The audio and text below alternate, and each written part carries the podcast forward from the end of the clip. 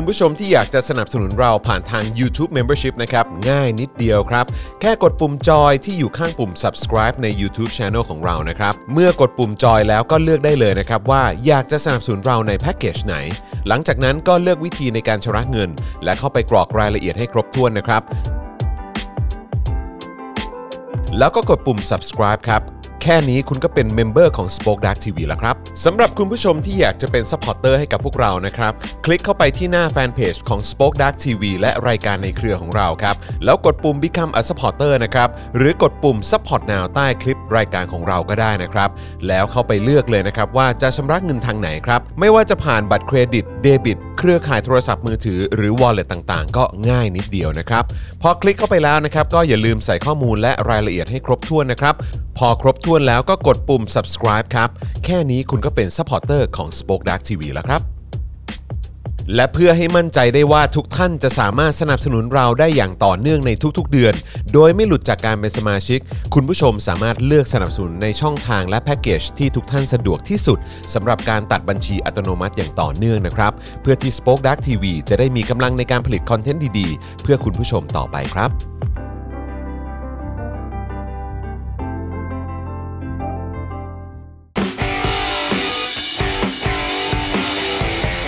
วาสนาอารวาสสวัสดีครับคุณผู้ชมครับ ต้อนรับทุกท่านนะครับเข้าสู่วาสนาอารวาสไลฟ์นะครับประจำวันที่ 26 พฤศจิกายนนะครับ2564 นะครับอยู่กับผมจอมินยูนะครับและแน่นอนครับหลายคนรอคอยอยู่แล้วนะครับต้อนรับอาจารย์วาสนาวงศ์สุรวัตรนะครับ สวัสดีครับโอ้มาพร้อมกับเสียงคำรามนะครับ นะครับแล้วก็ดูแลการไลฟ์นะครับแล้วก็จัดรายการไปกับเรานะครับอาจารย์แบงค์มองบนถอนในใจไปพลางๆด้วยนะครับ สวัสดีครับ สวัสดีครับนะฮะสวัสดีคุณผู้ชมนะครับทุกๆทท่านเลยนะครับที่ออยู่ในไลฟ์ของเราตอนนี้นะครับไม่ว่าจะทาง Facebook อ่า YouTube นะครับ Twitter ด้วยนะครับ แล้วก็คุณผู้ฟังใน Clubhouse ด้วยนะครับ ตอนนี้ทยอยมาเพิ่มเติมกันแล้วนะครับนะก็ทักทายทุกๆทท่านด้วยนะครับ ใครอยากจะพูดคุยอะไรนะครับ ก็สามารถมาส่งข้อความคอมเมนต์กันเข้ามาได้ใน Facebook แล้วก็ YouTube นะครับนะฮะก็อาจารย์วัฒนาช่วงท้ายๆ รายการก็จะมีการ Q&A ใช่ไหมฮะ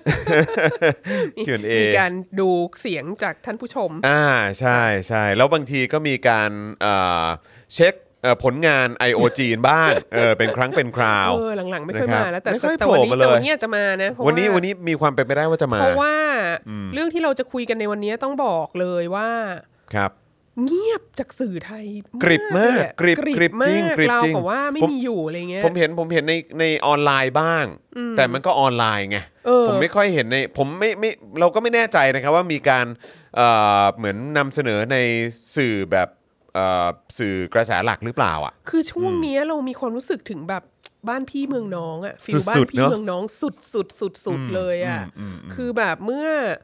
เมื่อไม่ไม่กี่วันก่อนครับอีฉันก็เป็น ติ่งของ South China Morning Post ใช่ไหมครับนะแล้วก็เมื่อไม่กี่วันก่อนก็แล้วมันก็จะส่งเข้ามาในในอีเมลอีเมล inbox ดิฉันไม่ค่อยมีใครส่งอีเมลเข้ามาหรอกครับได้อีเมลจาก South China Morning เออ Post วันละเออแปดอีเมลอะไรครับเงี้ยผมแล้วมันก็เป็นอ๋อข่าวคือคล้ายๆแบบอัปเดตหัวข้อข่าวส่งข่าวมาหัวข้อข่าวที่เราสนใจมีข่าวอะไรใหม่เงี้ยมาเออะไรอเงี้ยแล้วก็แบบว่าอัปเดตมาบอกว่าอะไรนะเอ่อ US ประมาณว่า US จัด ประชุมประชาธิปไตยโลก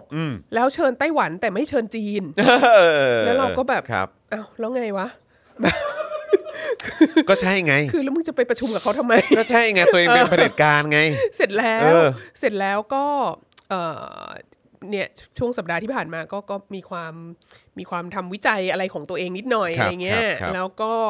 ก็ดูเรื่องแบบ พวกติ้งแท้งหรือพวกอะไรต่างๆ ที่เขาศึกษาเรื่องจีนในประเทศไทยว่ามีใครบ้างนอกจากพวกศูนย์จีนศึกษาตามมหาวิทยาลัยต่างๆอะไรเงี้ยแล้วก็มาเจออันนี้สนุกมากเลยสถาบันคลังปัญญา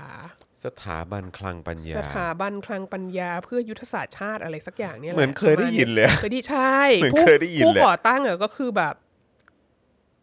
คนโปรดของดิฉันมากเลยใครก็ครัคืบอรัฐมนตรีอวอเนกเหล่าธรรมทานโอ้เป็นผู้ครับก่ผอมตั้งอ่าแล้วก็ครับมีแบบผมมีครบทีมเลย anyway อ๋อโอเคครับเขาก็มีแบบว่ามีการอะไรนะ มีการเสวนาอืมจัดการเสวนาเป็นซีรีส์เลย แล้วก็เป็นหนึ่งหนึ่งในงานวิจัยที่แบบนำเสนอออกมาก็คือแบบประสบการณ์ประชาธิปไตยของจีน ประสบการณ์ประชาธิปไตยของจีนใช่ประสบการณ์ตอนไหนอะฮะ เออเออกำลังคิดอยู่มันคือช่วงไหนมัคือยุช่ควงไหนฮะวะมันคือหรือมันหรือตอนจีนในที่นี้ไหนอะคือสาธารณรัฐจีนหรือเปล่า ก็นั่นน่ะเอสิอคือแบบว่า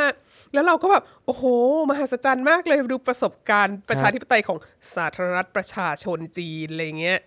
เสร็จแล้วเขามีแบบเซี่ยงไฮ้ทาวน์หรือว่าเป็นแบบเออปักกิ่งทาวน์อะไรเงี้ยฮะเออที่แบบว่าเป็นเมืองเล็กๆแบบว่าใช่เพื่อเป็นการฝึกประชาธิปไตยอ๋ออ๋ออ๋ออ๋ออ๋อเขามาลอกเขามาเออมาลอกหรือเปล่าเนี่ยหรือเอเปล่าออย่างนั้นหรือเปล่าเนี่ยออใช่เออนั่นแหละแล้วก็เลยแล้วก็นี่ไงเมื่อวานนี้ก็แบบ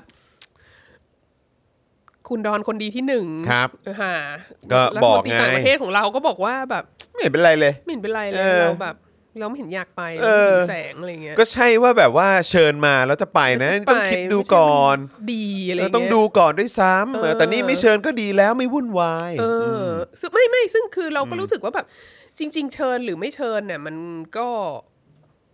อีกเรื่องหนึ่งนะ เชิญแล้วจะไปหรือไม่ไปมันก็อีกเรื่องหนึ่งแต่ว่า ทำไมไม่แค่ตอบแค่ว่าอืมจะอะไรอะไรมากทำไมก็เราไม่ได้เป็นประชาธิปไตยอะเออใช่ทำไมเขาเขาเป็นไม่อะไรเรากันเหรอเราต้องใช้คำแบบประมาณว่าเนี่ยคือถ้าเกิดไปงานประชุมอะไรแบบนี้เนี่ยนะ มันอะเป็นดาบสองคมนะ เอเอ้ยอแล้วก็ดาบสองคมดาบคือยังไงสัคะคืออะไรคะคือยังไงหรอคือเดี๋ยวคนออจะเดี๋ยวจะเดี๋ยวจะต้องทำตัวให้เป็นประชาธิปไตยจริงๆเออะไรอย่างออะไรอย่างงี้นี้ถ้าเผื่อว่าเขาเชื่อแล้วว่าเราเป็นประชาธิปไตยแล้วเราไม่เป็นประชาธิปไตยอะไรเงี้ยเออ ไม่ได้ หรือว่าเดี๋ยวมหามิตรจะงอนหรือว่าอะไรเออเออ มีแบบเพราะอะไร มหามิตรไม่ได้ไปเอออะไรยัเงี้งไงหรือเปล่า เราก็แบบ โอ้โหคือทำไมมันบ้านพี่เมึงน้องขนาดนี้เอออมันแบบ มัน คลานตามกันออกมาเลยทีเดียวครับผมคือแบบแล้วเราก็เลยรู้สึกว่า เออ เนี่ยเรื่องที่เราจะคุยกันวันนี้อาจจะครับทำให้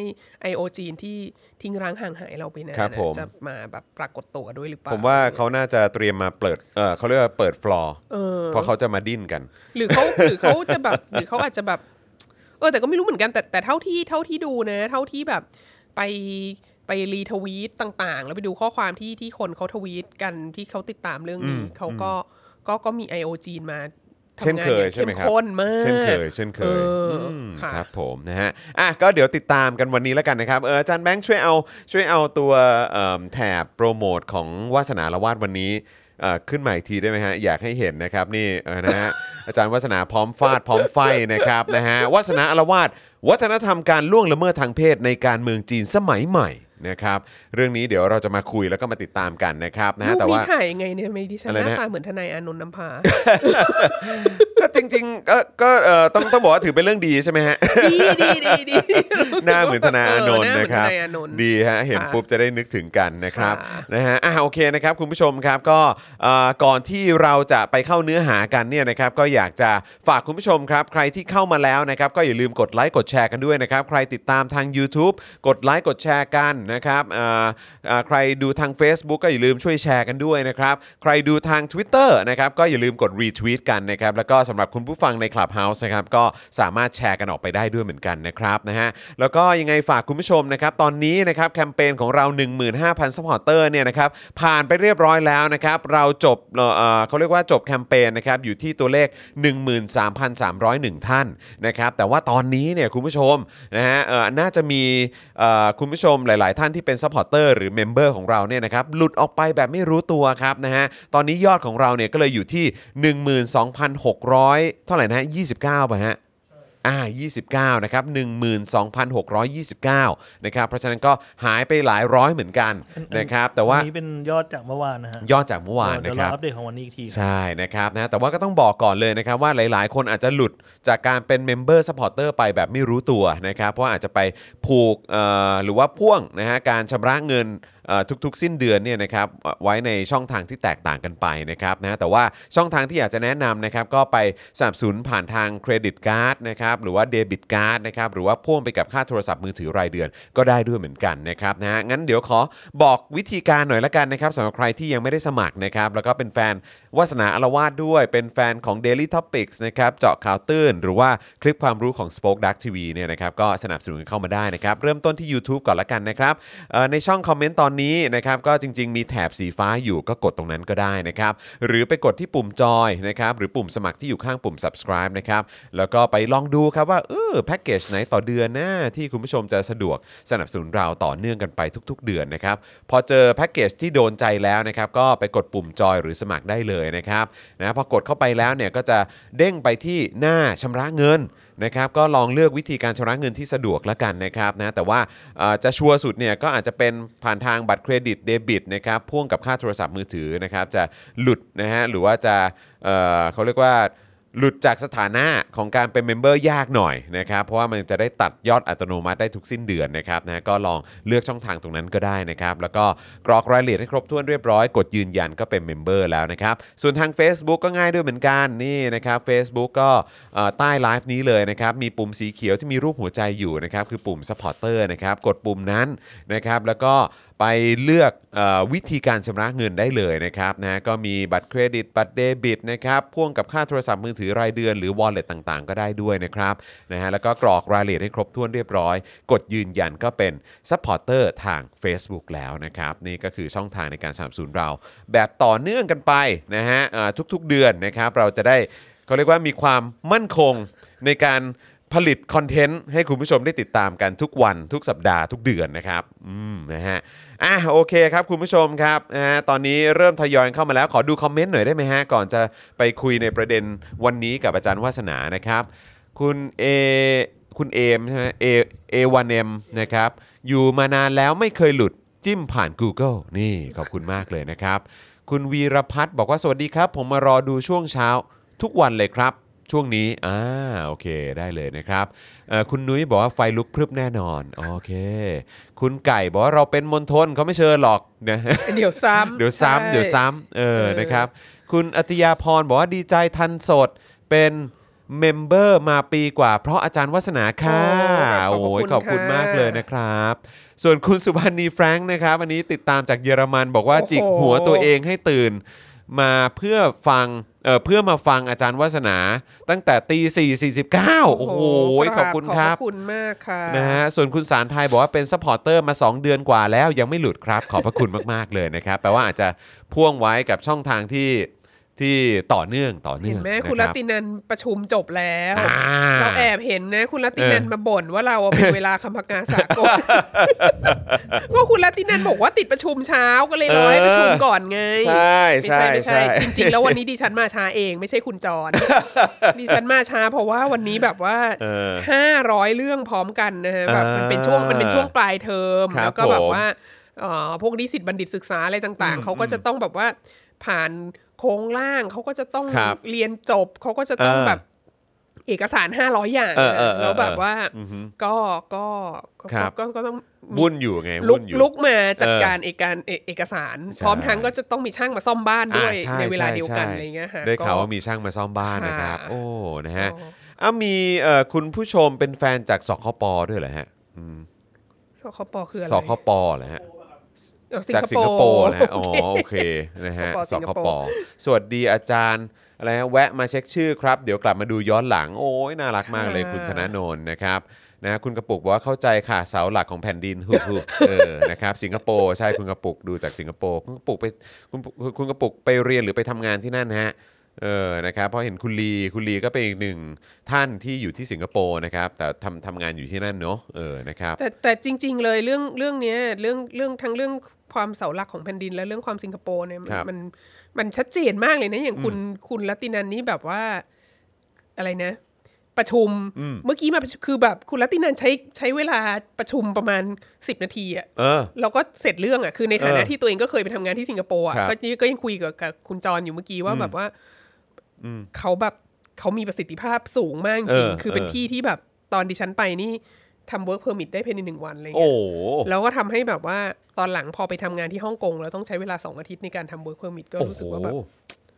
ทำไมมันช้าเออเออทำไมมันเออไม่ได้เรื่องขนาดนี้ แล้วพอโอ้โหตอนหลังกลับมาทำงานที่เมืองไทยเมืองไทย แล้วก็ครับต้องไปผมขอ work permit ให้ครับ postdoc ก็ครับแบบสามชาติครึ่งอะครับผมนะฮะสามชาติครึ่งจริง ๆ ประมาณมันคือใช้มันสะท้อนให้เห็นเอจอริงใช่ๆว่าว่ามันว่าความมีประสิทธิภาพมันต่างกันเหลือเกินใช่เออใช่นะครับนี่คือตอนตอนฮ่องกงนี่คือหนึ่งสัปดาห์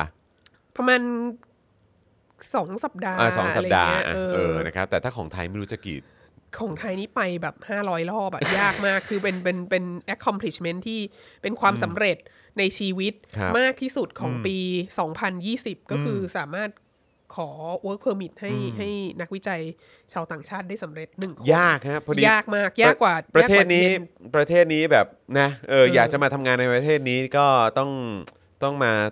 ง้อมาตื้อหน่อยเออนะครับยากแต่ว่ามากยากมาก ไปทำในสิงคโปร์ก็วันเดียวใช่ นะครับเออสงสัยคงรับง่ายเนอะเออนะครับ ไม่ไม่หัดดูผลประโยชน์ให้กับประเทศไม่คชาติเลยดูอะไรเท่าไหร่ เอค่ะอในฮ่องกงนี่ก็สองเดือนไอ้ยสองสองอาทิตย์ โอ้นะครับเห็นไหมอ๊ะคุณรัตินันบอก 20 นาทีครับ ครับผมค่ะ ไม่นะไม่ฮะไม่ก็ถึงหนึ่ก็วันยังไวด้ซ้ำกว่าอยู่เดีฮะเออนะฮะเออแล้วก็เมื่อสักครู่นี้ข้างบนคืออะไรเออคุณ Silver Hawk บอกว่าอะไรนะครับ คุณ Silver Hawk บอกว่า เอออุ้อุ้ย อีกไม่กี่วันผมก็จะเข้า 1 ปีซัพพอร์เตอร์อ๋อละ เย่โอ้โห ขอบคุณค่ะตอนนี้ขบคุณนี่มากะคือเออคุณผู้ชมที่เป็นเมมเบอร์หรือว่าซัพพอร์เตอร์ของเรานี่ก็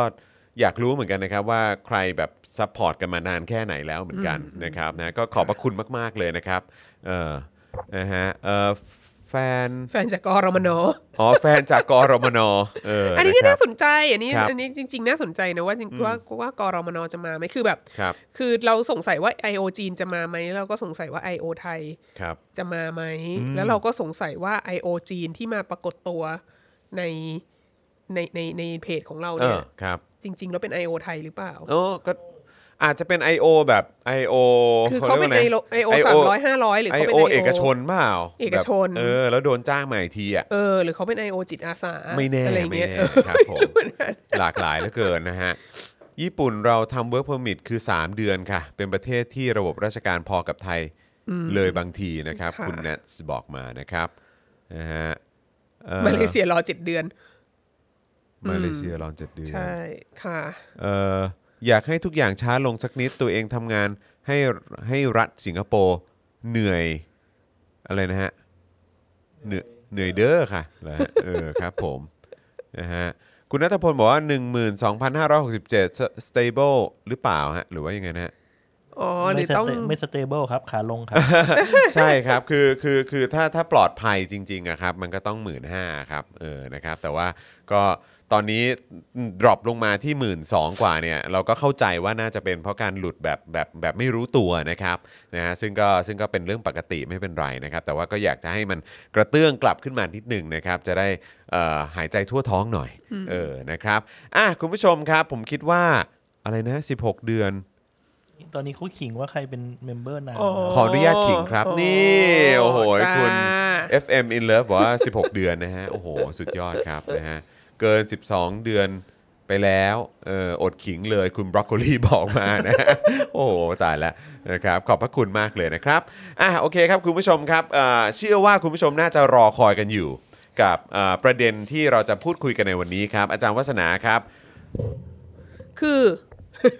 คือมันก็มีเหตุซึ่งอย่างที่บอกว่ามันไม่ปรากฏอยู่ในสื่อไทยเลครับยแต่ว่าเราก็คงเห็นในอินเทอร์เน็ตเยอะนะฮะในใน Twitter ผมเห็นคนแชร์กันเยอะเอนะอแล้วก็เออจริงๆแล้วก็เห็นแบบ อย่างนักเทนนิสระดับโลก ก็ออกมาทวีตใช่เรียกร้องใช่ถูกต้อง อันอันดับต้นๆขปองระเด็นโลกเข้าคือมาแบบกันหเซมดรีเลนายเวลเลียมออกมาเนี่ย ใช่ก็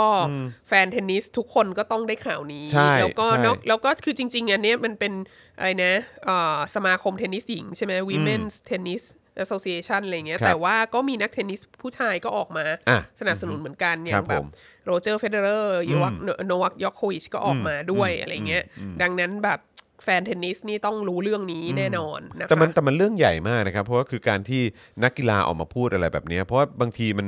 เขาได้รับผลกระทบกันเหมือนกันนะ คือในแง่ของการที่จะทำเงินจากจีนได้อะก็คือเหมือนแบบก็โดนแบนไปเลย อย่างแบบใช่นักบอลก็มีกันหลายคนที่ที่พูดถึงเรื่องเออชาวอุยกูร์ใช่ไหมบาสเกตบอล NBA อะไรแบบนี้ก็มีด้วย โอซิลนี่ทีมโอคุณซิลปะตอนนั้นตอนพูดรู้สึกว่าจะอยู่อาร์เซนอลนะอ่าเออใช่เออแล้วอาร์เซนอลทำไงตอนที่อาร์เซนอลพูดอะก็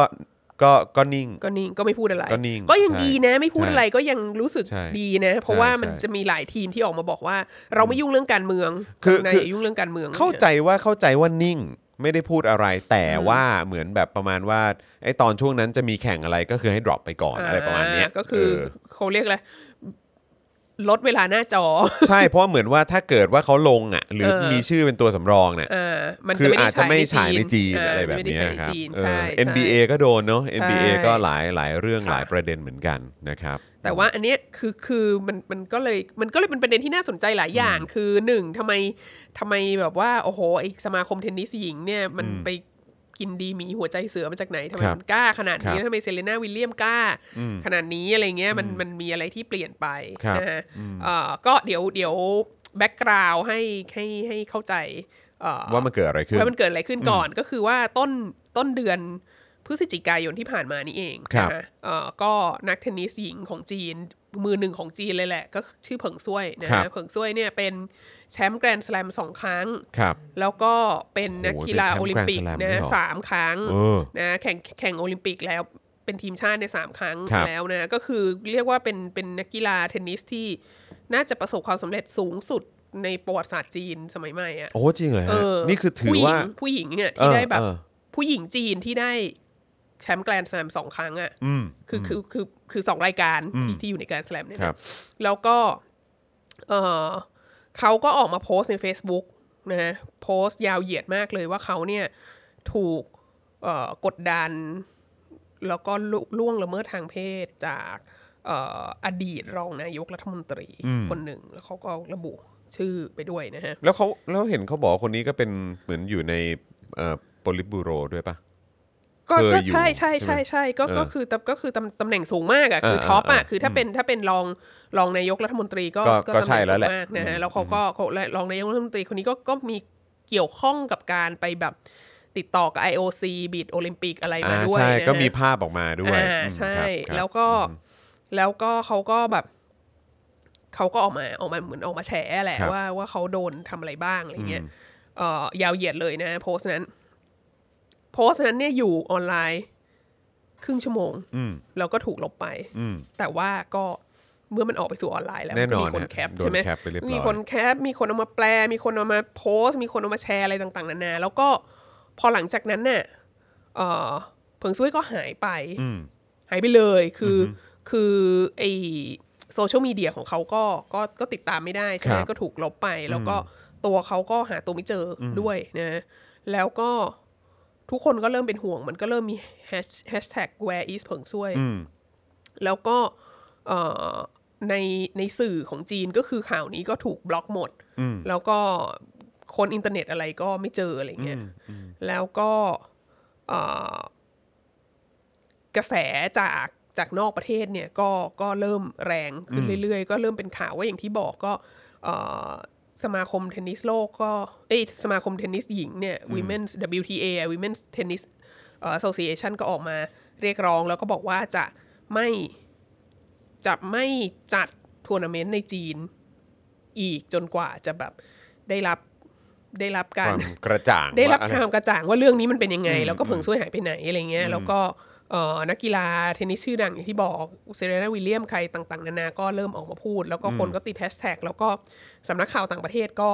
ก็ก็ติดตามข่าวเรื่องนี้อะไรเงี้ย แต่ในจีนเนี่ยก็คือบล็อกบล็อกบล็อกบล็อกแล้วก็เอออีกอันนึงน่าสนใจมากไปดูคลิปข่าวเอ่อของ CNN CNN ก็นำเสนออันนี้สนุกมากเลยนะ คือ CNN ก็มีมีแบบทีมที่อยู่ในเมืองจีนใช่ไหม แล้วก็เขาก็อัดคลิปมาให้ดูอะ ว่าช่องข่าว CNN เนี่ยก็ก็ก็ก็ก็ดำเนินเล่าข่าวอะไรต่างๆไป จนกระทั่งเป็นข่าวเผิงซุยเนี่ย ก็คือจอดำปะ ไม่จอดำจอเป็นแถบห้าสีอะ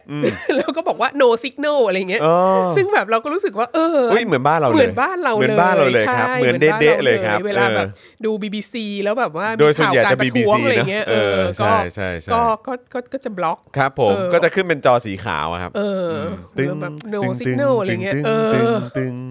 แบบอุ๊ยตายแล้วนิสัยเดียวกันเลยอะไรเงี้ยแล้วตอนหลังก็ก็คลานตามกันมาใช่แล้วตอนหลังก็ก็เริ่มแบบว่ามีการบล็อกไม่ให้แบบไม่ให้เสิร์ชอืมต่างๆ ทีแรกก็บล็อกคำว่า เผิงซ้วยอืมเออ เสร็จแล้วก็ตอนหลังบล็อกคำว่าเทนนิสด้วย ว้าว อยู่ก็เสิร์ชเทนนิสก็ไม่ได้ด้วยนะจ๊ะเออออะไรเงี้ย แล้วก็พอตอนหลังเนี่ย มันกระแสมันก็เริ่มแรงขึ้นใช่ไหมก็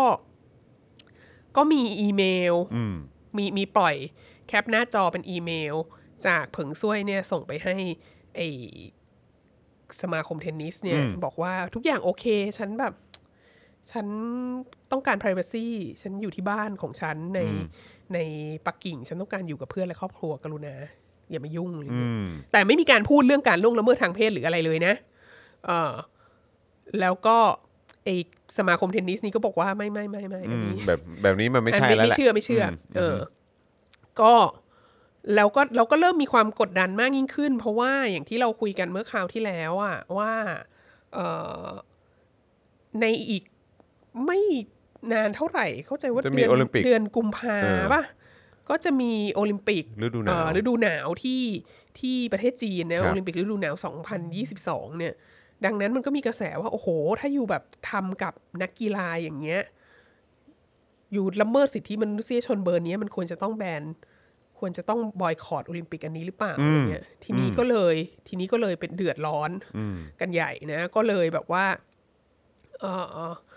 เอาอะไรนะ ก็เลยปล่อยรูปออกมาอีกอันหนึ่ง เป็นเผิงซ้วยเนี่ยวิดีโอคอลอยู่กับเอ่อเจ้าหน้าที่ระดับสูงของ IOC ก็คือโอลิมปิกสากลเนี่ย แล้วก็บอกว่าอ๋อทุกอย่างโอเค ฉันอยู่ในก็คือก็คือ narrative เดียวกันว่า ฉันอยู่ที่ฉันอยู่ในที่บ้านที่ปักกิ่ง แล้วก็ฉันก็แค่แบบอยากกรุณาเคารพความเป็นส่วนตัวของฉันด้วย ฉันก็ไม่ไม่มีปัญหาอะไรทุกอย่างแฮปปี้สบายใจอะไรเงี้ยและไอไอ IOC ประธาน IOC ก็บอกว่าเนี่ยเห็นไหมมันไม่มีอะไรอะไรเงี้ยแบบเขาก็ดูโอเค แล้วเราก็บอกว่า ถ้ามีปัญหาอะไรก็ติดต่อเราได้เลยนะอะไรเงี้ยแต่ว่าคนดูแล้วคนก็รู้สึกว่า มันก็ไม่ convincing อีกไง ใช่เพราะก็คือคือเขาบอกว่าคนคือถ้าผมจำไม่ผิดนะเออผมเห็นข่าวนี้เหมือนกัน แล้วก็มีคนน่ะก็บอกว่าแต่ไอ้ไอ้คนที่คุยกับเอ่อตัวนักเทนนิสคนนี้เนี่ยที่วิดีโอคอลคุยกันเนี่ยก็คือเขาก็มีภาพว่าไปจับมือกับไอ้คนที่โดนกล่าวหาว่าใช่ล่วงละเมิดทางเพศนี่แหละใช่ถูกต้องถึงสองครั้งด้วยกันถูกก็เขาก็เขาคุยกันก็เขาเป็นเขาเป็นคนตกคือลงเขาดิวกันต่รงเพื่อให้เกิดเพื่อให้ใช่เกิดการจัด อะไรพวกนี้ได้อะถูกเอถูอกแล้วก็แล้วก็ยิ่งไปกว่านั้นน่ะก็คือว่าคือคือไม่ไม่ทราบว่าคุณผู้ชมติดตามเรื่องอะไรพวกนี้มากน้อยแค่ไหนนะ แต่ว่าถ้าเผื่อว่าเอ่อคุณผู้ชมเป็นคนที่ติดตามแบบเอ่อกรณีการถูกอุ้มหาย หรือกรณีการแบบจับกลุ่มอะไรต่างๆ ของระหว่างประเทศที่แบบประเทศที่เป็นเผด็จการ แล้วก็ปิด ข่าวปิดสื่ออะไรเงี้ยครับก็จะเห็นพฤติกรรมอะไรคล้ายๆ อย่างเงี้ยบ่อยมากนะก็คือคือก่อนหน้านี้เคสที่เคสที่คนพูดถึงกันเยอะมากก็คือมีนักข่าวชาวอังกฤษอืมใช่ไหมชาวอังกฤษชื่อเดวิดฮัมฟรีย์อืมเดี๋ยวนะใช่ปีปีเตอร์ชื่อปีเตอร์ฮัมฟรีย์นะฮะ Peter Humphrey ปีเตอร์ฮัมฟรีย์เนี่ยเป็นนักข่าวเอ่อชาวอังกฤษอยู่ที่อยู่ที่เมืองจีน แล้วก็มีภรรยา เป็นคนจีนที่ถือพาสปอร์ตอเมริกันนะครับ แล้วเขาก็เอ่อเขาก็ไปทำข่าวอันหนึ่งเมื่อปี 2000 ตั้งแต่ปี 2013 แล้วครับ แล้วก็เป็นเหตุให้เขาอะต้องติดคุกนะฮะคือเดี๋ยวเดี๋ยวเดี๋ยวเล่าเล่าเบื้องหลังก่อนอุตส่าห์ไปไปคนเมื่อครัเช้าบครับคนเนี้ยก็คือว่ามันมีบริษัทยานะฮะอยู่อยู่ในอคยู่นนี้ป่ะฮะ เออ คนนั้นแหละอะคือผมส่งให้อาจารย์แบงค์ละอืมมันมีมันมีบริษัทยาบริษัทหนึ่งนะฮะเอ่อซึ่งอยู่ดีๆ ในปี 2013 เนี่ย ก็มีการมีการส่งเซ็กซ์เทปของผู้บริหารที่เป็นชาวต่างชาติอะของบริษัทยานั้นน่ะแบบอยู่ดีๆ ก็มีคลิปหลุดอันเนี้ยแบบส่งไปให้ซีอดูอะไรเงี้ยครับเออ แล้วก็แล้วก็ แล้วก็เหมือนแบบว่าเนี่ยมันมีความฟอนเฟะมากอยู่ในบริษัทนี้อะไรเงี้ยแล้วแล้วทางบริษัทก็แบบ เอ๊ะมันเป็นเรื่องยังไงกันอะไรเงี้ยก็เลยแบบเออก็เลยให้ให้ฮัมฟรีย์เนี่ย ไปสืบเสาะหาต้นต่อว่าเรื่องมันมีที่มายังไงงั้นอย่างนี้อะไรเงี้ยไปไปหาความจริง ใช่ไปหาความจริเองอไปค้นทีหาความจริง ทีนี้ก็ค้นไปค้นมาก็ ก็เหมือนกับว่าจะเป็นการวางยาจากแบบจาก local office อะคือเหมือนกับว่ามันพนักงานและแบบผู้ถือหุ้นอะไร คนจีนที่ที่อยู่ที่เซี่ยงไฮ้เนี่ย มีนอกมีในมีการติดสินบนเจ้าหน้าที่รัฐอะไรต่างๆนานาแล้วมีการคอร์รัปชันอยู่ในนั้นเยอะครับแล้วเหมือนกับว่าเอ่อเจ้าหน้าที่จากเขาเรียกอะไรพนักงานจาก จากต้นสังกัดเนี่ยที่เข้ามาดูอะไรเงี้ยก็จะไปแบบไปพบเจออะไรพวกนี้มากขึ้น แล้วก็จะจะทำให้เรื่องมันแดงขึ้นมา เขาก็เลยแบบทำลายความน่าเชื่อถือของอีพนักงานนี้ด้วยการ ด้วยการปล่อยเซ็กซ์เทปเออ ทีนี้ในขั้นตอนการขุดคุยอันนี้ของของฮัมฟรีย์เนี่ยนะ ก็ ก็เลยโดนฟ้องว่าไปแบบละเมิด p r i เวซีของของของคนจีนนะฮะเอ่อ แล้วก็เลยถูกจำคุกสองปี ทั้งฮัมฟรีย์ทั้งภรรยาเนี่ย ถูกจำคุกสองปี ทั้งนะคู่เลยเหรอฮะทั้งคู่ ทั้งคู่เลยจเหอริง ๆ แล้วจริง ๆ แล้วจะถูกจำคุกยาวกว่านั้น แต่ว่าพอปี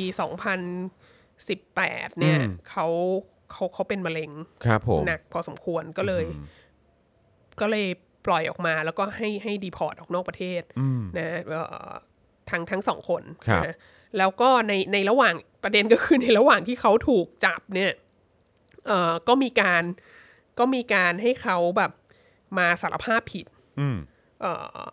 ออกทีวีเนี่ยออกสื่อว่าเขาทำผิดเองเขาแบบเขาผิดไปแล้วอย่างนั้นอย่างนี้อย่างโน้นอะไรเงี้ยแล้วก็ก็ก็เป็นออกมาเพื่อให้เพื่อให้รัฐบาลต่างชาติ หรือเพื่อให้ทั่วทั่วโลกแบบเห็นว่าเห็นไหมแบบเขาทำผิดจริง ๆ แล้วเขาก็ต้องถูกลงโทษอะไรเงี้ย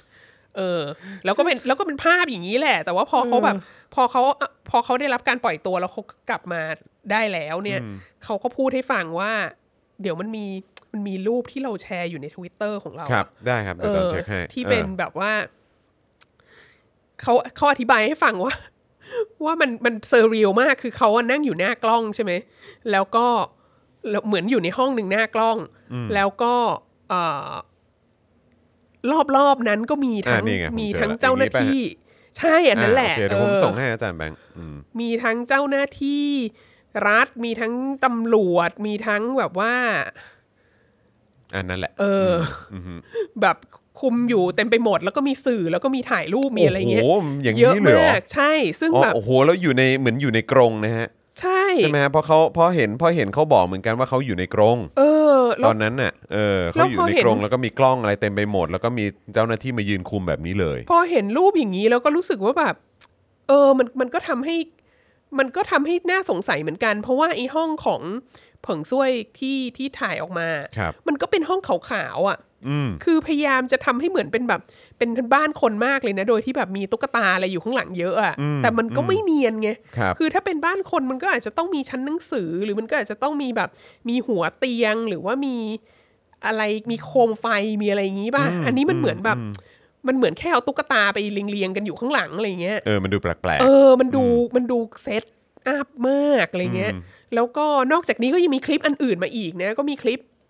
แบบมีคลิปเผิงซ้วยไปไปเซ็นลูกเทนนิสให้ที่ทัวร์นาเมนต์อันหนึ่ง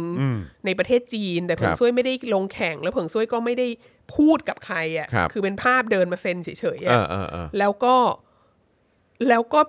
ไม่เนียนเลย เพราะว่าก็จะได้ยินเสียงคนพูดฉากหลัง แล้วก็ย้ำวันที่อะ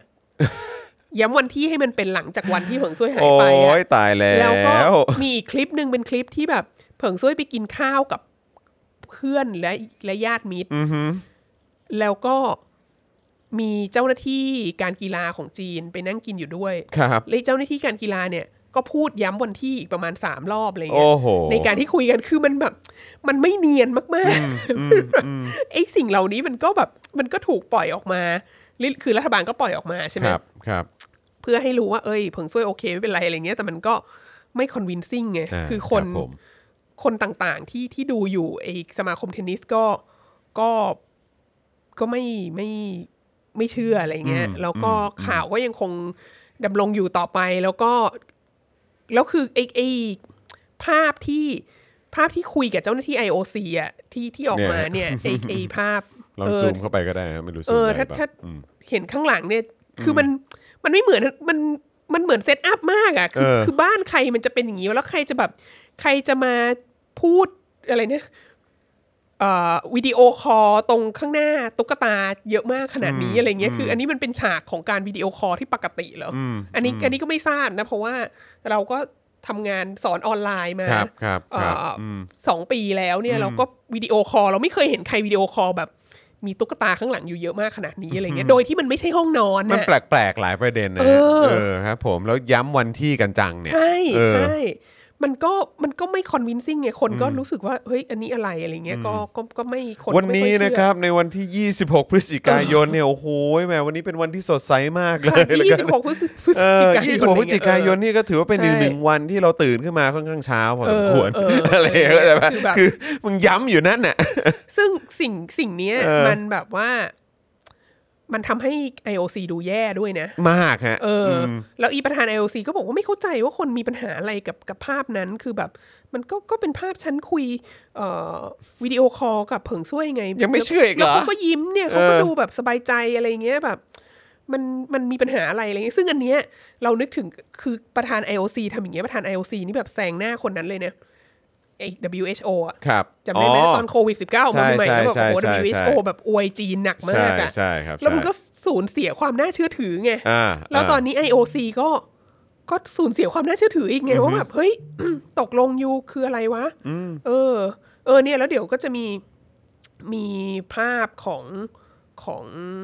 เอ่อของเจ้าหน้าที่ IOC คนเนี้ยที่แบบว่า อันนี้อันนี้คือภาพตอนที่เขาคุยกันนะครับใช่ซึ่งเขาก็ต้องถ่ายออกมาให้ดูอย่างนี้เลยว่าคุยกันอยู่คุยกันอยู่อะไรอเห็ย่านงอยู่งี้แล้วก็เดี๋ยวจะมีนะครับภาพที่เขาแบบจับมือกับกับเจ้าตัวคนผิดนะกับฮะคนที่กับคนที่ถูกกล่าวถูหากกล่าวว่าหาล่วงละเมิดทางเพศนะออฮะใช่ใช่อือฮึชื่ออะไรนะ จางเกาลี่มั้งอืมเออนะครับ ก็คือคนเดียวกัน ใช่ก็ก็คือเนี่ยคที่นตกซ้ายมืออะที่เช็คแฮนด์อยู่เนี่ยก็คือคนที่คนที่สัมภาษณ์วิดีโอคอลเมื่อกี้สัมภาษณ์เออเออพูดคุยวิดีโอคอลกับใช่เอ่อกับ กับเผิงเอ่ซอวยเพิงซุยอยู่ค่ะเออนะครับ ทีนี้ ทีนี้เราก็ครับ เราก็เราก็สงสัย มันก็มีข้อน่าสงสัยหลายประเด็นมากเออเอาวันไหนก่อนดีอืมเลือกไม่ถูกเลยอืมอันแรกที่เราสงสัยอย่างแรกเลยก็คือว่าทำไมทำไมเขาไม่ออกมาจากประเทศก่อนแล้วเขาค่อยพูด เออทำไมอันนี้ทำไมถึงไปโพสต์อย่างนั้นเลยทำไมถึงโพสต์อย่างนั้นในขณะที่ตัวเองยังอยู่ในประเทศจีนอะไรเงี้ยทำไมไม่แบบทำไมไม่ออกมาเอ่อแข่งขันอะไรนอกประเทศซึ่งเดี๋ยวเดี๋ยวก็ได้ออกแล้วอะแล้วก็ค่อยโพสต์ตอนอยู่นอกประเทศอะไรเงี้ยแต่ว่าอันเนี้ยห่วก็งคนในครอบครัวหรือพอเปล่าเข้าใจได้ใช่อาจจะห่วงคนในครอบครัว แล้วก็ถ้าเผื่อว่าอยู่นอกประเทศแล้วโพสต์เนี่ยก็ก็ก็ก็ไม่ต้องกลับอะก็ไม่ต้องกลับบ้านเขาก็อาจจะไม่ไม่อยากจะ ไม่ได้กลับบ้านอืมอันอันอันนี้ก็เข้าใจ แล้วก็มีคนวิเคราะห์ว่า ช่วงเนี้ยมันกำลังจะถึงช่วงที่จะ reshuffle เอ่อมีการมีโผการเลื่อนเปลี่ยนคนผู้นำระดับสูงของจีนเนี่ย ซึ่งมันจะมาพร้อมกับการเอ่อช่วงที่จะหมดวาระที่สองของสีจิ้นผิงใช่ไหมโอ้โหแล้วมันก็ทำให้นึกถึง สมัยนู้นเลยอะเออตอนที่ใครนะที่เขาบอกว่าเป็นคู่แข่งอ๋อจิ้นโปผิงซีหลายเออโปซีหลายเนี่ยโดน purge ใช่ไหมก็เลยแบบอันนี้ก็แบบก็นึกย้อนไปถึงตอนนั้นเหมือนกันนะคืออช่วงที่มันกำลังจะหมดวาระ ช่วงที่มันกำลังจะแบบกำลังจะเปลี่ยนชุดผู้นำอะไรเงี้ย คือถึงแม้สีจิ้นผิงจะเป็นประธานาธิบดีอยู่ต่อไปเนี่ย แต่ว่ามันก็ช่วงเปลี่ยนผ่านอะไรมันเป็นบางอย่างระยะเปลี่ยนผ่านประมาณหนึ่ง ซึ่งเออมันก็จะเป็นโอกาสที่ผู้นำระดับสูงของพรรคคอมมิวนิสต์ที่ที่ไม่ชอบกันน่ะอืม ที่มันจะเล่เป็นนแบกันบว่าเองมันจะเล่นกันเองได้อะไรเงี้ยดังนั้นเนี่ยเอ่อเขาก็อาจจะคิดว่าเขาก็อาจจะคิดว่าเอ่อตัวคนที่เขากล่าวหาเนี่ยก็มีศัตรูอยู่อืมดังนั้นน่ะศัตรูก็อาจจะใช้สิ่งเนี้ยมาจัดการกับคนนี้อะไรเงี้ยอืมก็อันอันนี้ก็เป็นอันนี้ก็ก็มีนักวิเคราะห์ที่วิเคราะห์อย่างนี้มาอีกอันหนึ่งเหมือนอีกอีกด้านหนึ่งเหมือนครับกันผมนะฮะแต่วัฒนาคิดว่า โดยส่วนตัวคิดว่า เขาคงคิดว่าเขาแบบดังขนาดนี้อะอืมเขาคงไม่ได้หายไปง่ายๆอะคือก็แชมป์แกรนด์สแลมใช่สองรายการ แล้วเขามีแฟนคลับอยู่นอกประเทศ เยอะมาก แล้วเขาก็มีเครือข่ายของนักเทนนิสที่มีแฟนคลับเยอะยิ่งกว่าเขาอีกเซเลนเซเลนาวิลเลียมอะไรเงี้ยเออเขาก็คงคิดเขาก็คงคิดแล้วแหละว่า ถ้าเขาทำเรื่องนี้ขึ้นมา มันต้องเป็นเรื่องใหญ่โตมาก คือเอางี้ดีกว่า เออเออแล้วเมื่อเมื่อก่อนจะมาเข้ารายการเนี่ยก็ครับก็แชร์ใน Facebook นะว่า memory หนึ่งปีที่แล้วเนี่ยว่าสนาพูดเรื่องซอฟต์พาวเวอร์ของจีนเนี่ยเออเอเอออเออเออแล้วแบบคือนักเทนนิสนักกีฬาระดับโลกอะก็เป็นซอฟต์พาวเวอร์ชนิดหนึ่งด้วยเหมือนกัน ใช่ ดังนั้นเผิงซุยจริงๆแล้วเผิงซุยก็เป็นเครื่องมือซอฟต์พาวเวอร์ของรัฐจีนทำให้คนแบบ โอ้โห ชอบนักเทนนิสจีน มีแฟนชาวต่างชาติที่ติดตามนักเทนนิสจีนอะไรเงี้ยโอ้โห แล้วเนี่ยแหละจุดเชื่อมก็คือ การที่ใช้ซอฟต์พาวเวอร์นักเทนนิสคนนี้กลายเป็นว่าก็เป็นการ คืออันเนี้ยมันเป็นวิกฤตซอฟต์พาวเวอร์เออใช่หนักมาก เพราะว่าใช่อยู่มาอยู่มาอุ้มหาย ใช่คือเอ่อซอฟต์พาวเวอร์ soft power ของของอยู่เองใช่เออใช่ใช่ใช่ซึ่งมันซึ่งมันแบบมันมันมันทำให้รู้ว่าเฮ้ยแบบนี้มันมีปัญหานะมันเละเทะนะเนี่ยใช่เอออือฮึทีนี้ทีนี้ก็กลับมาที่คุณจรพูดทีแรกว่าว่า โอ้ย แล้วแบบพวกนักเทนนิสนานาชาติ หรือพวกสมาคมเทนนิสเลยมันจะกล้าเหรออะไรเงี้ยขนาดตอนโอซิลนี่แบบว่าอาร์เซนอลยังต้องแบบไม่ให้ลงแข่งเลเอยออะไรเงี้ยเออเพราะว่าเดี๋ยวมีปัญหาเราก็เห็นเดี๋ยวไม่ในได้เคฉายสนักในบาสจีนนะอะไรต่างๆ เยอะแยะมากมาย แล้วทำไมแบบไอสมาคมเทนนิสทำไมมันถึงจะกล้าอะไรเงี้ยเออก็ปรากฏว่าก็มีเบื้องหลังอธิบายให้ฟัง อันนี้ก็คือแบ็กสตอรี่ใช่มีแบ็กสตอรี่ว่า ตั้งแต่เกิดโควิด -19 มา ก็คือตั้งแต่ต้นปี 2020 เนี่ย จนถึงนี่ปลายปี 2021 จะ 2 ปีแล้วเนี่ย จีนเนี่ยก็ได้ยกเลิกการแข่งขันเอ่อทัวร์นาเมนต์กีฬาทั้งหมดนะแล้วก็แล้วก็เทนนิสเนี่ยก็โดนหนักมากนะเอ่อแล้วก็แล้วก็ไม่ไม่ได้มี ไม่ได้มีเอ่อข้อมูลที่ชัดเจนมาให้ว่าจะอนุญาตให้กลับไปแข่งอีกเมื่อไหร่ แล้วก็ไม่มีเรื่องของการจ่ายค่าเสียหายหรืออะไรเงี้ยก็คืออก็คือตัดหักดิบไปเลยอะ่ะเออ แล้วก็ไอสมาคมเทนนิสหญิงเนี่ยนะก็ก็เสียรายได้ไปเยอะมาก เขาบอกว่าก่อนหน้าเนี้ยจีนเนี่ยเป็นมหาอำนาจในวงการเทนนิสจริง ๆ เอ่อเพราะว่าไอ้ WTA เนี่ย เมื่อก่อนที่ที่ยังไม่ได้เข้ามาทำอะไรกับจีนมากเนี่ย ก็มีการแข่งขันทั่วโลกปีหนึ่งประมาณ 30 30 กว่าทัวร์นาเมนต์แล้วตั้งแต่ปี 2015 เนี่ยก็เริ่มเข้ามาในจีน เริ่มมีการแข่งขันเอ่อ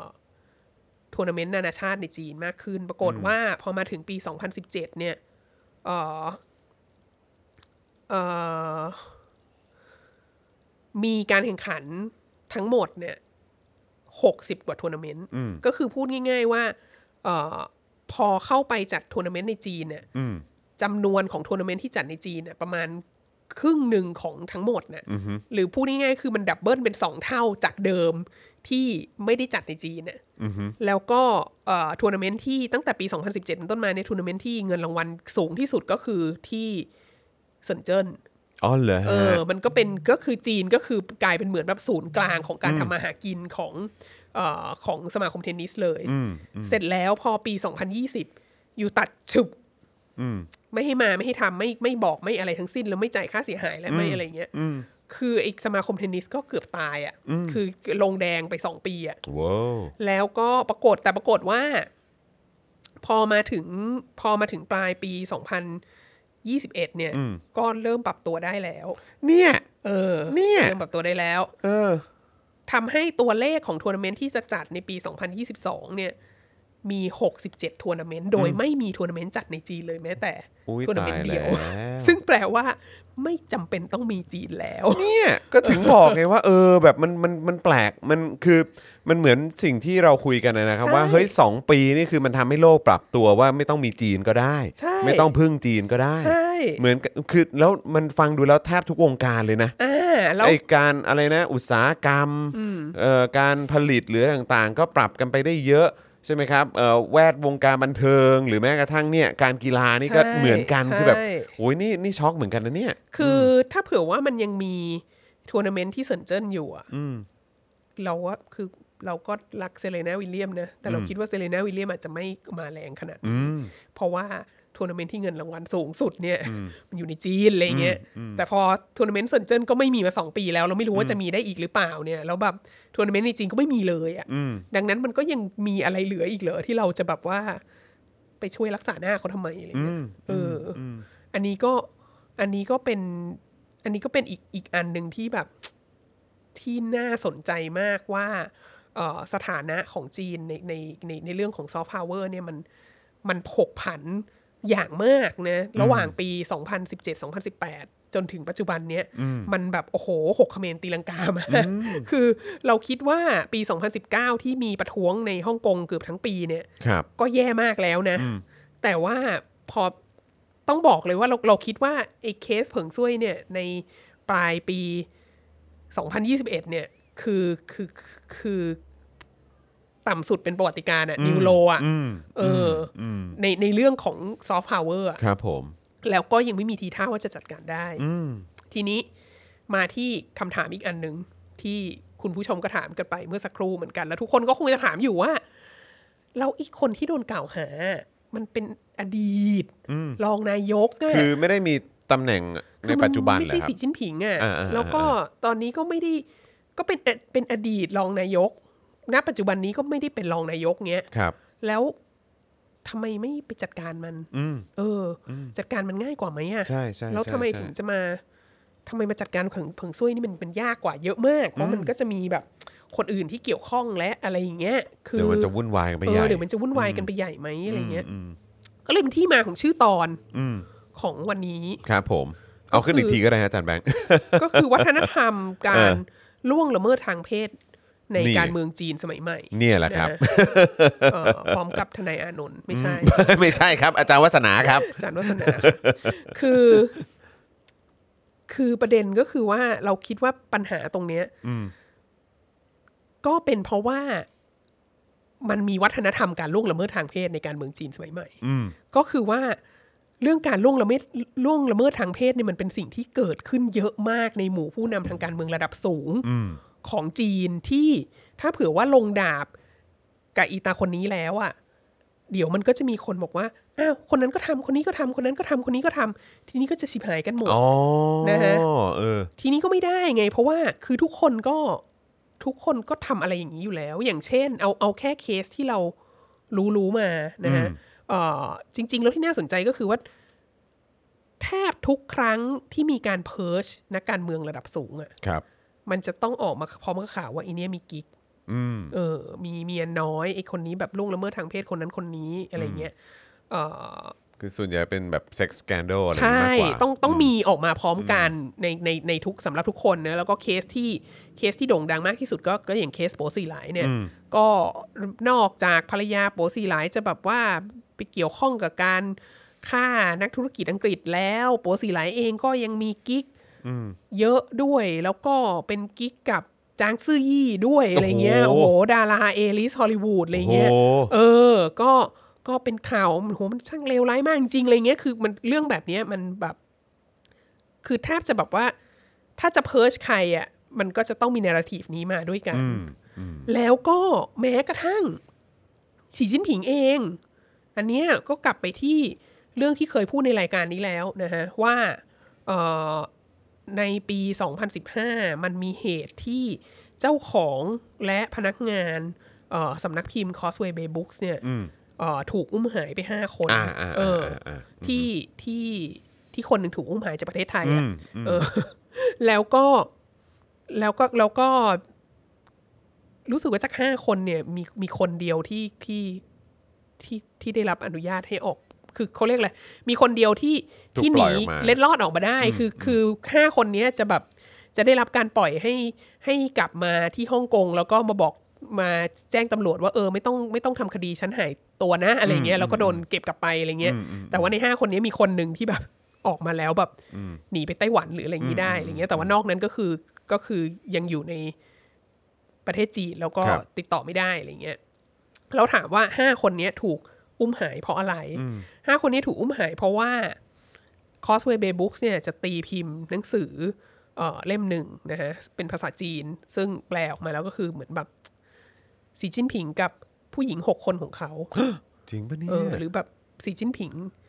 and his lovers อะไรเงี้ยจริงเอปะอเนี่ยมันก็เป็นเรื่องของนั่นแหละสีจิ้นผิงกับผู้หญิงหกคนขงคือเขอารมณ์เรื่องใต้เตียง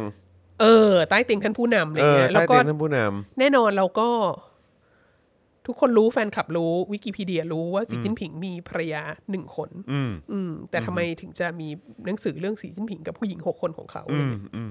แล้วก็เอ่อก็ก็ถึงขั้นที่จะต้องทำให้มีมนุษย์โดนอุ้มหายไปห้าคนเนี่ยเอ่อจากเรื่องนี้นะฮะแล้วก็หนังสือนี้ก็ถูกเก็บ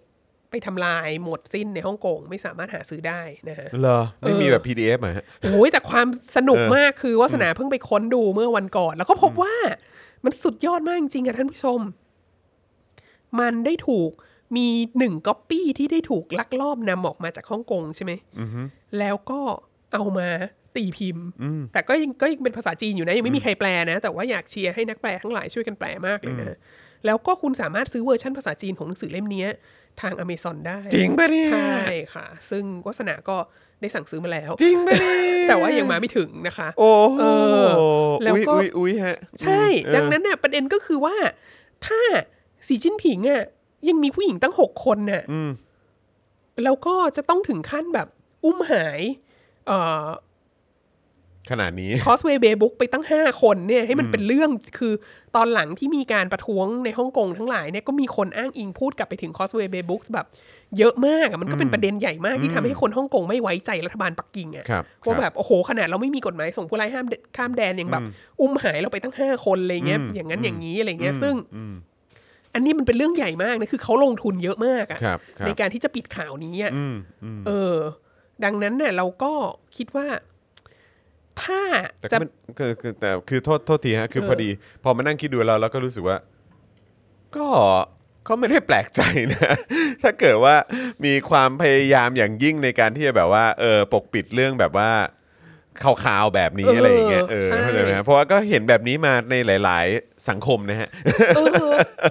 ไม่แต่เราเราเราเรารู้สึกและอันนี้ก็ทำให้เรารู้สึกว่ามันเหมือน มันเหมือนประเทศเรามากเลยจริง ๆ คือแบบว่า คือไม่ไม่ได้เหมือนประเทศเราอย่างเดียวคือคือสังคมที่มันแบบ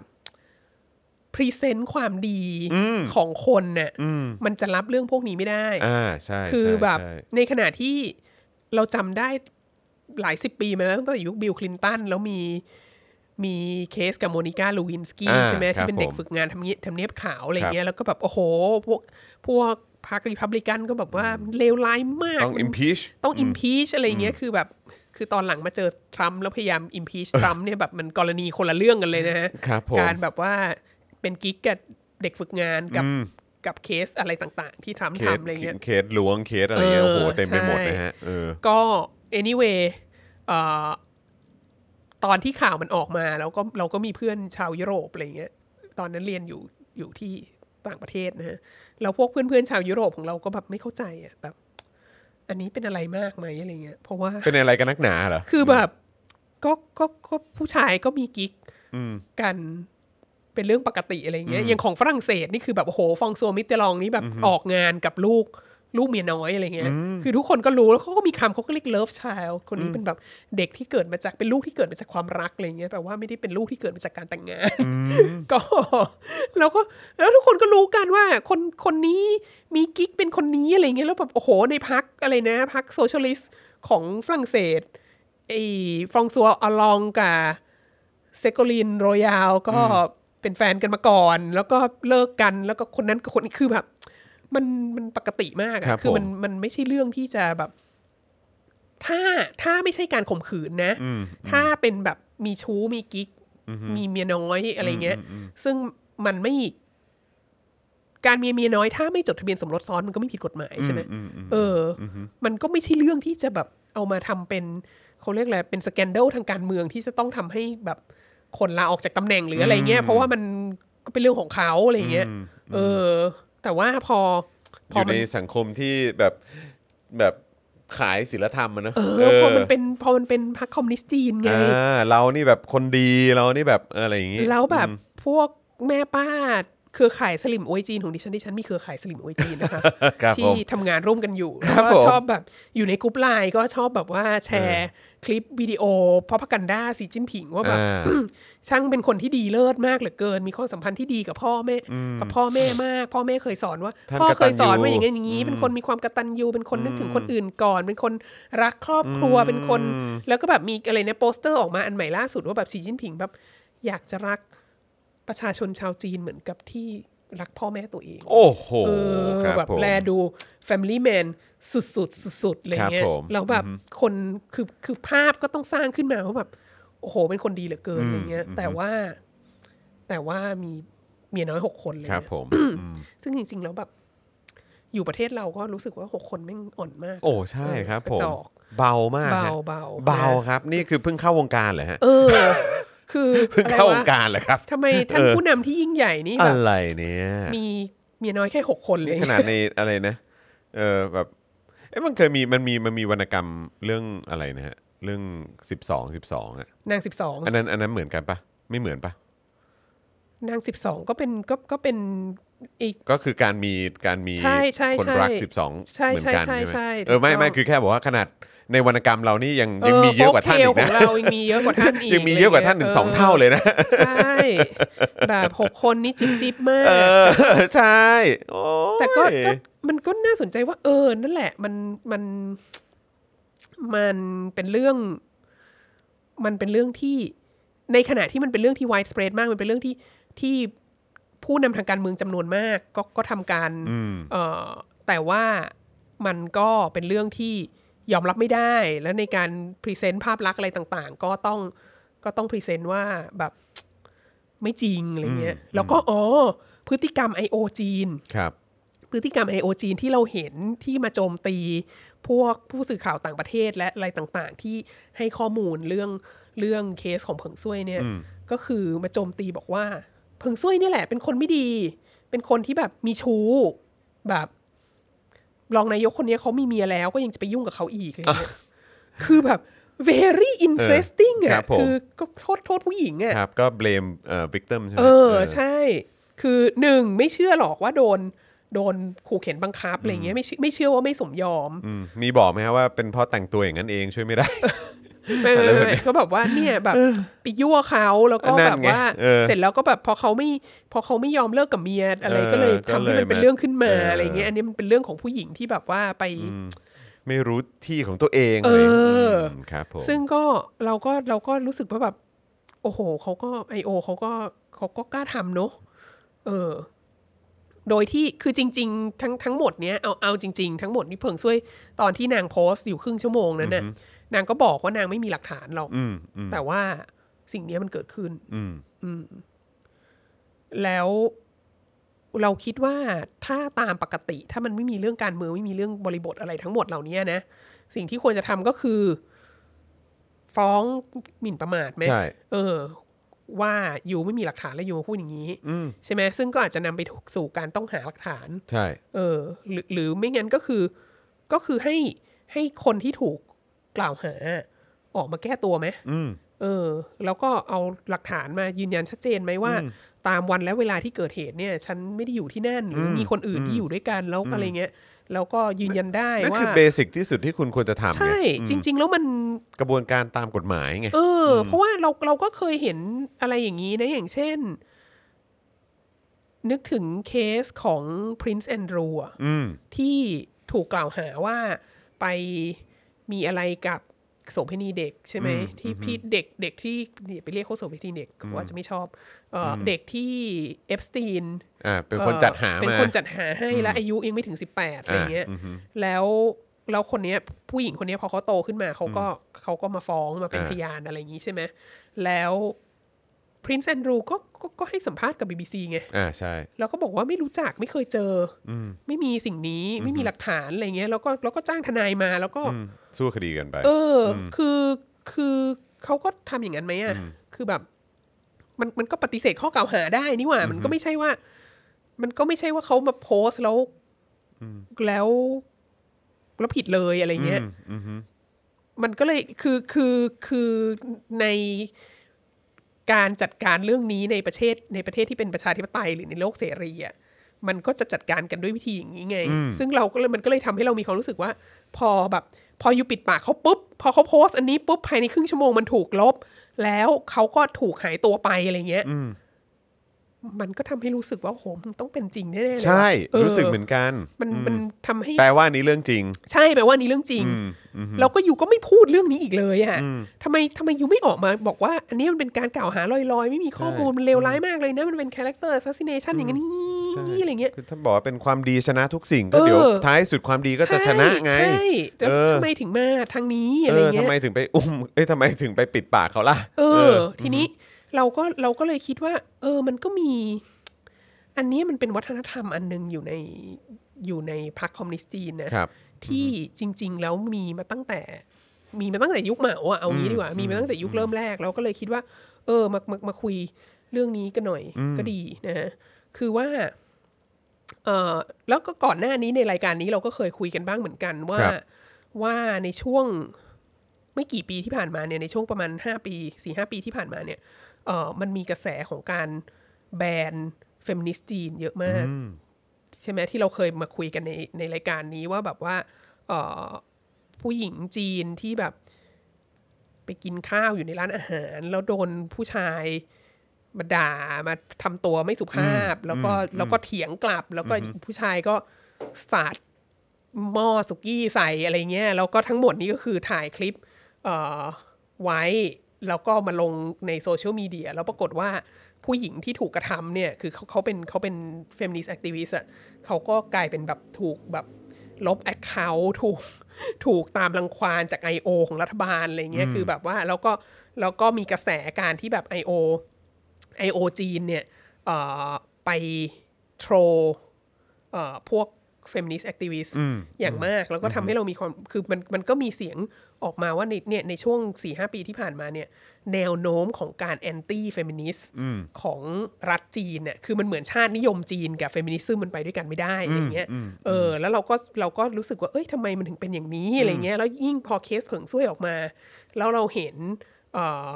การตอบโต้ของจีน และการตอบโต้ของ I.O. จีนเนี่ย แบบนี้มันเนาะก็ยิ่งมันก็ยิ่งตอกย้ำว่าเออมันมีมันมีเทรนด์อันนี้แบบนี้จริงๆเอออมทีนี้ก็ขอย้อนกลับไป ขอย้อนอดีตกลับไปถ้าถ้าถามเราว่าไอ้เทรนด์อันนี้วัฒนธรรมอันนี้มันบ่งชี้ออกมาชัดเจนที่สุดเมื่อไหร่เนี่ยเอ่อวาสนาก็จะต้องบอกว่ามันมาตั้งแต่ก่อนเออตั้งสาธารณรัฐประชาชนจีนอีกนะคะเอ่อก็กลับไปที่เอ่อนักเขียน คนโปรดของวาสนาในในประวัติศาสตร์จีนสมัยใหม่ก็คือเอ่อก็คือติงหลิงนะติงหลิงเป็นนักเขียนสายเฟมินิสต์จีน เบอร์หนึ่งในศตวรรษที่ 20 เลยนะแล้วติงหลิงเนี่ยก็เขาก็เข้าพรรคคอมมิวนิสต์จีน หลังจากที่คนรักของเขาถูกเอ่อฝ่ายก๊กมินตั๋งเนี่ยจับไปแล้วก็วิสามัญฆาตกรรมอะไรเงี้ยเขาก็เขาก็เข้าพรรคคอมมิวนิสต์จีนตั้งแต่ประมาณปลายทศวรรษพันเก้าร้อยสามสิบนะแล้วก็แล้วเขาก็เดินทางไปที่เหยียนอาน ซึ่งเป็นฐานที่มั่นของพรรคคอมมิวนิสต์จีน แล้วเขาก็เขาก็ไปทำงานทางด้านการเขียนเอ่อเพื่อสนับสนุนการปฏิวัติ สนับสนุนกิจการของของพรรคคอมมิวนิสต์จีนอะไรเงี้ยเสร็จแล้วเขาก็เขียนบทความขึ้นมาอันหนึ่งในวันเนื่องในวันสตรีสากลปี 1942นะก็คือในระหว่างสงครามโลกครั้งที่สองเนี่ยเขาก็เขียนขึ้นมาแล้วเอ่อบทความเนี้ยชื่อ thoughts on March 8th เอ่อความคิดคำนึงในวันที่ 8 มีนาคมเอ่ออันเนี้ยคุณ Google นะ thoughts on March 8th เนี่ยคุณคุณก็สามารถจะหาอ่านได้ในอินเทอร์เน็ตนะเป็นบทความอันนี้ เป็นเหมือนบทความเป็นเป็นเป็นเป็นบทความ article อะไรอย่าเยลงหนังสือพิมพ์อะไรเงี้ย แล้วก็แล้วก็เขาก็เบสิคลี่เขาก็เขียนว่า เออทำไมมันต้องมีวันสตรีสากลเนอะแบบเมื่อไหร่มันจะไม่ต้องมีวันสตรีสากล แล้วเขาก็บ่นว่าเอ่อพรรคคอมมิวนิสต์ พรรคคอมมิวนิสต์จีนเนี่ยคนบอกว่าผู้หญิงในเขตของคอมมิวนิสต์เนี่ยแบบได้รับการปลดแอกแล้วแบบอยู่ดีมีสุขเอ่อคุณภาพชีวิตดีอะไรเงี้ยแต่ว่าจริง ๆ แล้วอะผู้หญิงในเขตของพรรคคอมมิวนิสต์ก็มีปัญหาเหมือนกันนะ เพราะว่าพอเดินทางมาถึงที่เหยียนอานเนี่ยเอ่อถ้ายังไม่แต่งงานอะถ้าโสดอะทุกคนก็จะซุบซิบนินทาว่าแบบทำไมยังไม่แต่งงาน จะมาแย่งผัวชาวบ้านหรือเปล่า แล้วก็แบบ ถ้าเผื่อทำงานแล้วไปคุยกับสหายผู้ชายที่ยังไม่แต่งงานก็จะถูกหาว่าไปยั่วเขา ถ้าไปคุยกับสหายผู้ชายที่แต่งงานแล้วก็จะถูกหาว่าไปไปแย่งผัวชาวบ้านอะไรเงี้ย แล้วก็แบบจะมีเรื่องซุบซิบนินทาอะไรเยอะแยะมากเต็มไปหมด แล้วก็จะกดดันให้ต้องแต่งแต่งงานครับดังนั้นเนี่ยเออพอผู้หญิงเข้ามาอยู่ในเขตของคอมมิวนิสต์แล้วก็ก็ต้องแต่งงานพยายามแต่งงาน พอแต่งงานเสร็จปุ๊บ ก็จะมีคำถามว่าทำไมไม่มีลูกถ้าไม่มีลูกแล้วจะแต่งงานทำไมเออ ไม่มีเหตุผลคือสาเหตุของการที่จะต้องแต่งงาน ก็เพราะว่าต้องการจะมีลูก เพราะว่าต้องการจะสืบทอดการปฏิวัติต่อไปอะไรเงี้ยนี่คือ narrative ของของคอมมิวนิสต์จีนใช่ไหมเอ่อถ้าไม่มีลูกก็อย่าแต่งงานดีกว่า แบบไร้สาระอะไรเงี้ยเออ แล้วก็เดี๋ยวก็ถูกว่าว่าแบบเออเห็นแก่ตัวอะไรเงี้ยแบบเนี่ยหน้าที่ที่สำคัญที่สุด คือการสืบทอดการปฏิวัติด้วยการมีลูกเนี่ยไม่ไม่ยอมทำอะไรเงี้ยแบบรักสบายอย่างนั้นอย่างนี้ ก็จะถูกกดดันก็มีลูก พอมีลูกเสร็จปุ๊บ ก็ถูกคาดหวังว่าจะต้องเลี้ยงลูก แล้วก็จะต้องทำงานบ้านแล้วก็จะต้องดูแลสามีและอะไรต่างๆ ใช่ไหมพอมีลูกก็จะแบบว่า โอ้โห อยู่หน้า อยู่ในครัวทั้งวันเลี้ยงลูก เช็ดอึเช็ดฉี่อาบน้ำอะไรต่างๆ นานาแล้วก็ก็ก็ก็จะยุ่งวุ่นวายมาก แล้วก็พอผ่านไปสักพัก สามีก็จะรู้สึกว่า โอ้โห อืมอ้วนก็อ้วนตัวก็เหม็นแล้วก็อยู่แต่ในบ้านทั้งวัน แล้วก็สนใจแต่เรื่องแบบ เช็ดอืดเช็ดฉี่ลูกอะไรเงี้ย คือแบบทำไมไม่มีความก้าวหน้าเลย ในความคิดเนี่ย ความคิดความอ่านทำไมไม่ใส่ใจเรื่องการต่อสู้ระหว่างชนชั้นทำไมไม่ออกไปทำกิจกรรมปฏิวัติเลย อย่างนั้นอย่างนี้อะไรเงี้ยครับแล้วก็นำไปสู่การที่ สามีก็จะแบบเราคงคบกันต่อไป เราคงแต่งงานต่อไปไม่ได้แล้วแหละเพราะว่าเราแบบมี มาตรฐานของเอ่อเขาเรียกอะไรเรามีจิตวิญญาณแห่งการปฏิวัติที่ไม่เท่ากัน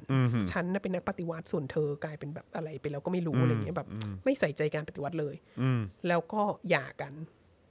แล้วก็อีผัวก็จะไป มีแฟนใหม่ เป็นหญิงสาวที่เพิ่งมาถึงแล้วก็ยังไม่แต่งงานอะไรเงี้ย เพราะว่ามีจิตวิญญาณในการปฏิวัติเท่ากันอะไรเงี้ยก็จะเอาไปทำการปฏิวัติด้วยกันได้ แล้วก็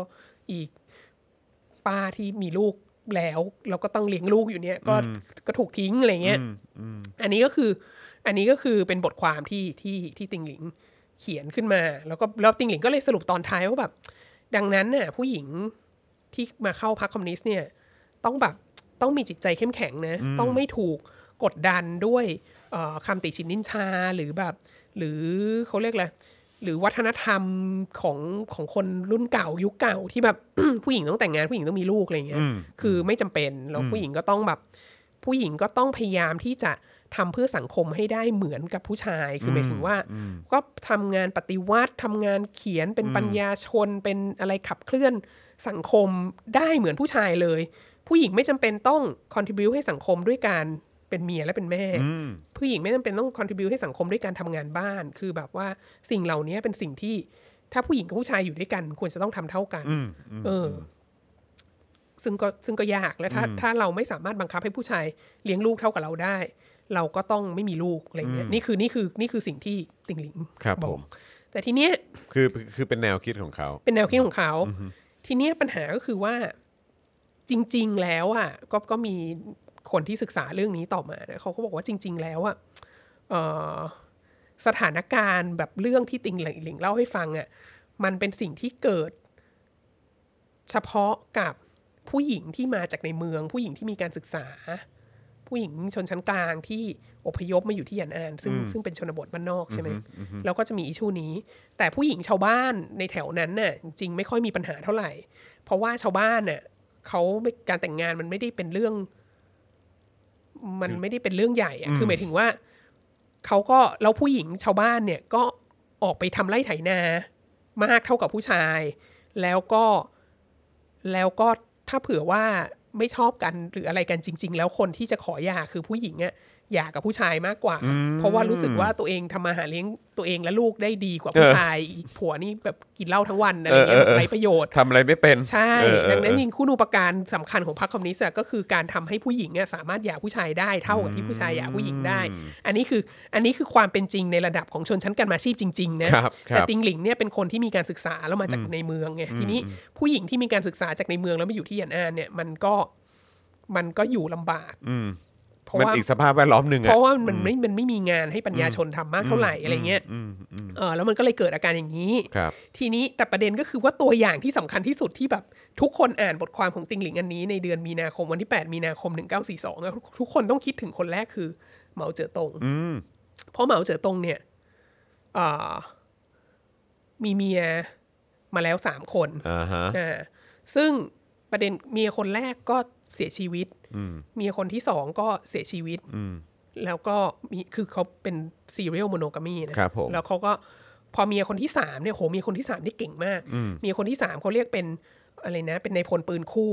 คือแบบว่าเป็นทหารหญิง แล้วก็ขี่ม้าแล้วก็ยิงปืน แล้วก็บู๊มาก แล้วก็เป็นผู้หญิงหนึ่งในไม่กี่คนที่ผ่านการเดินทัพทางไกล แล้วก็รอดมาได้ แล้วก็คือทำอะไรก็ดีไปหมดอะแล้วก็มีลูกกับเหมาหกคนโอ้โห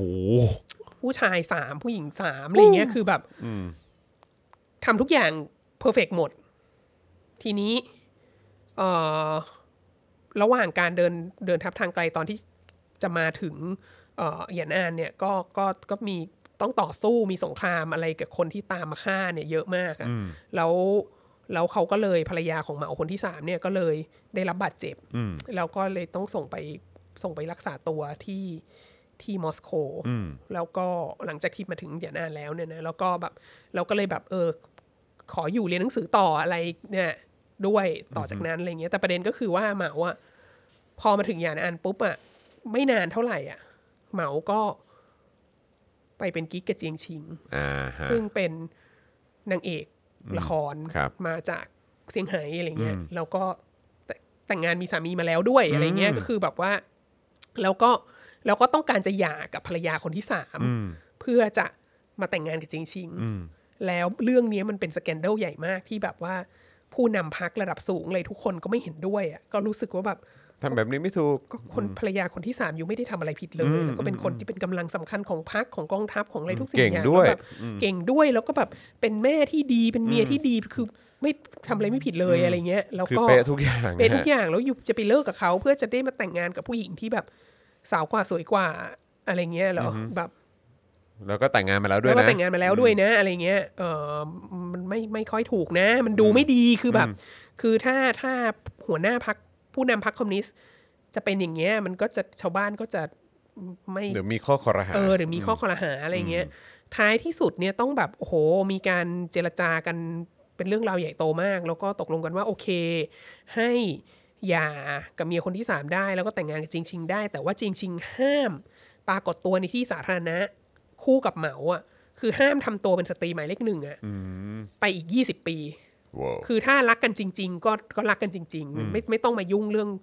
การเมืองไม่ต้องออกมา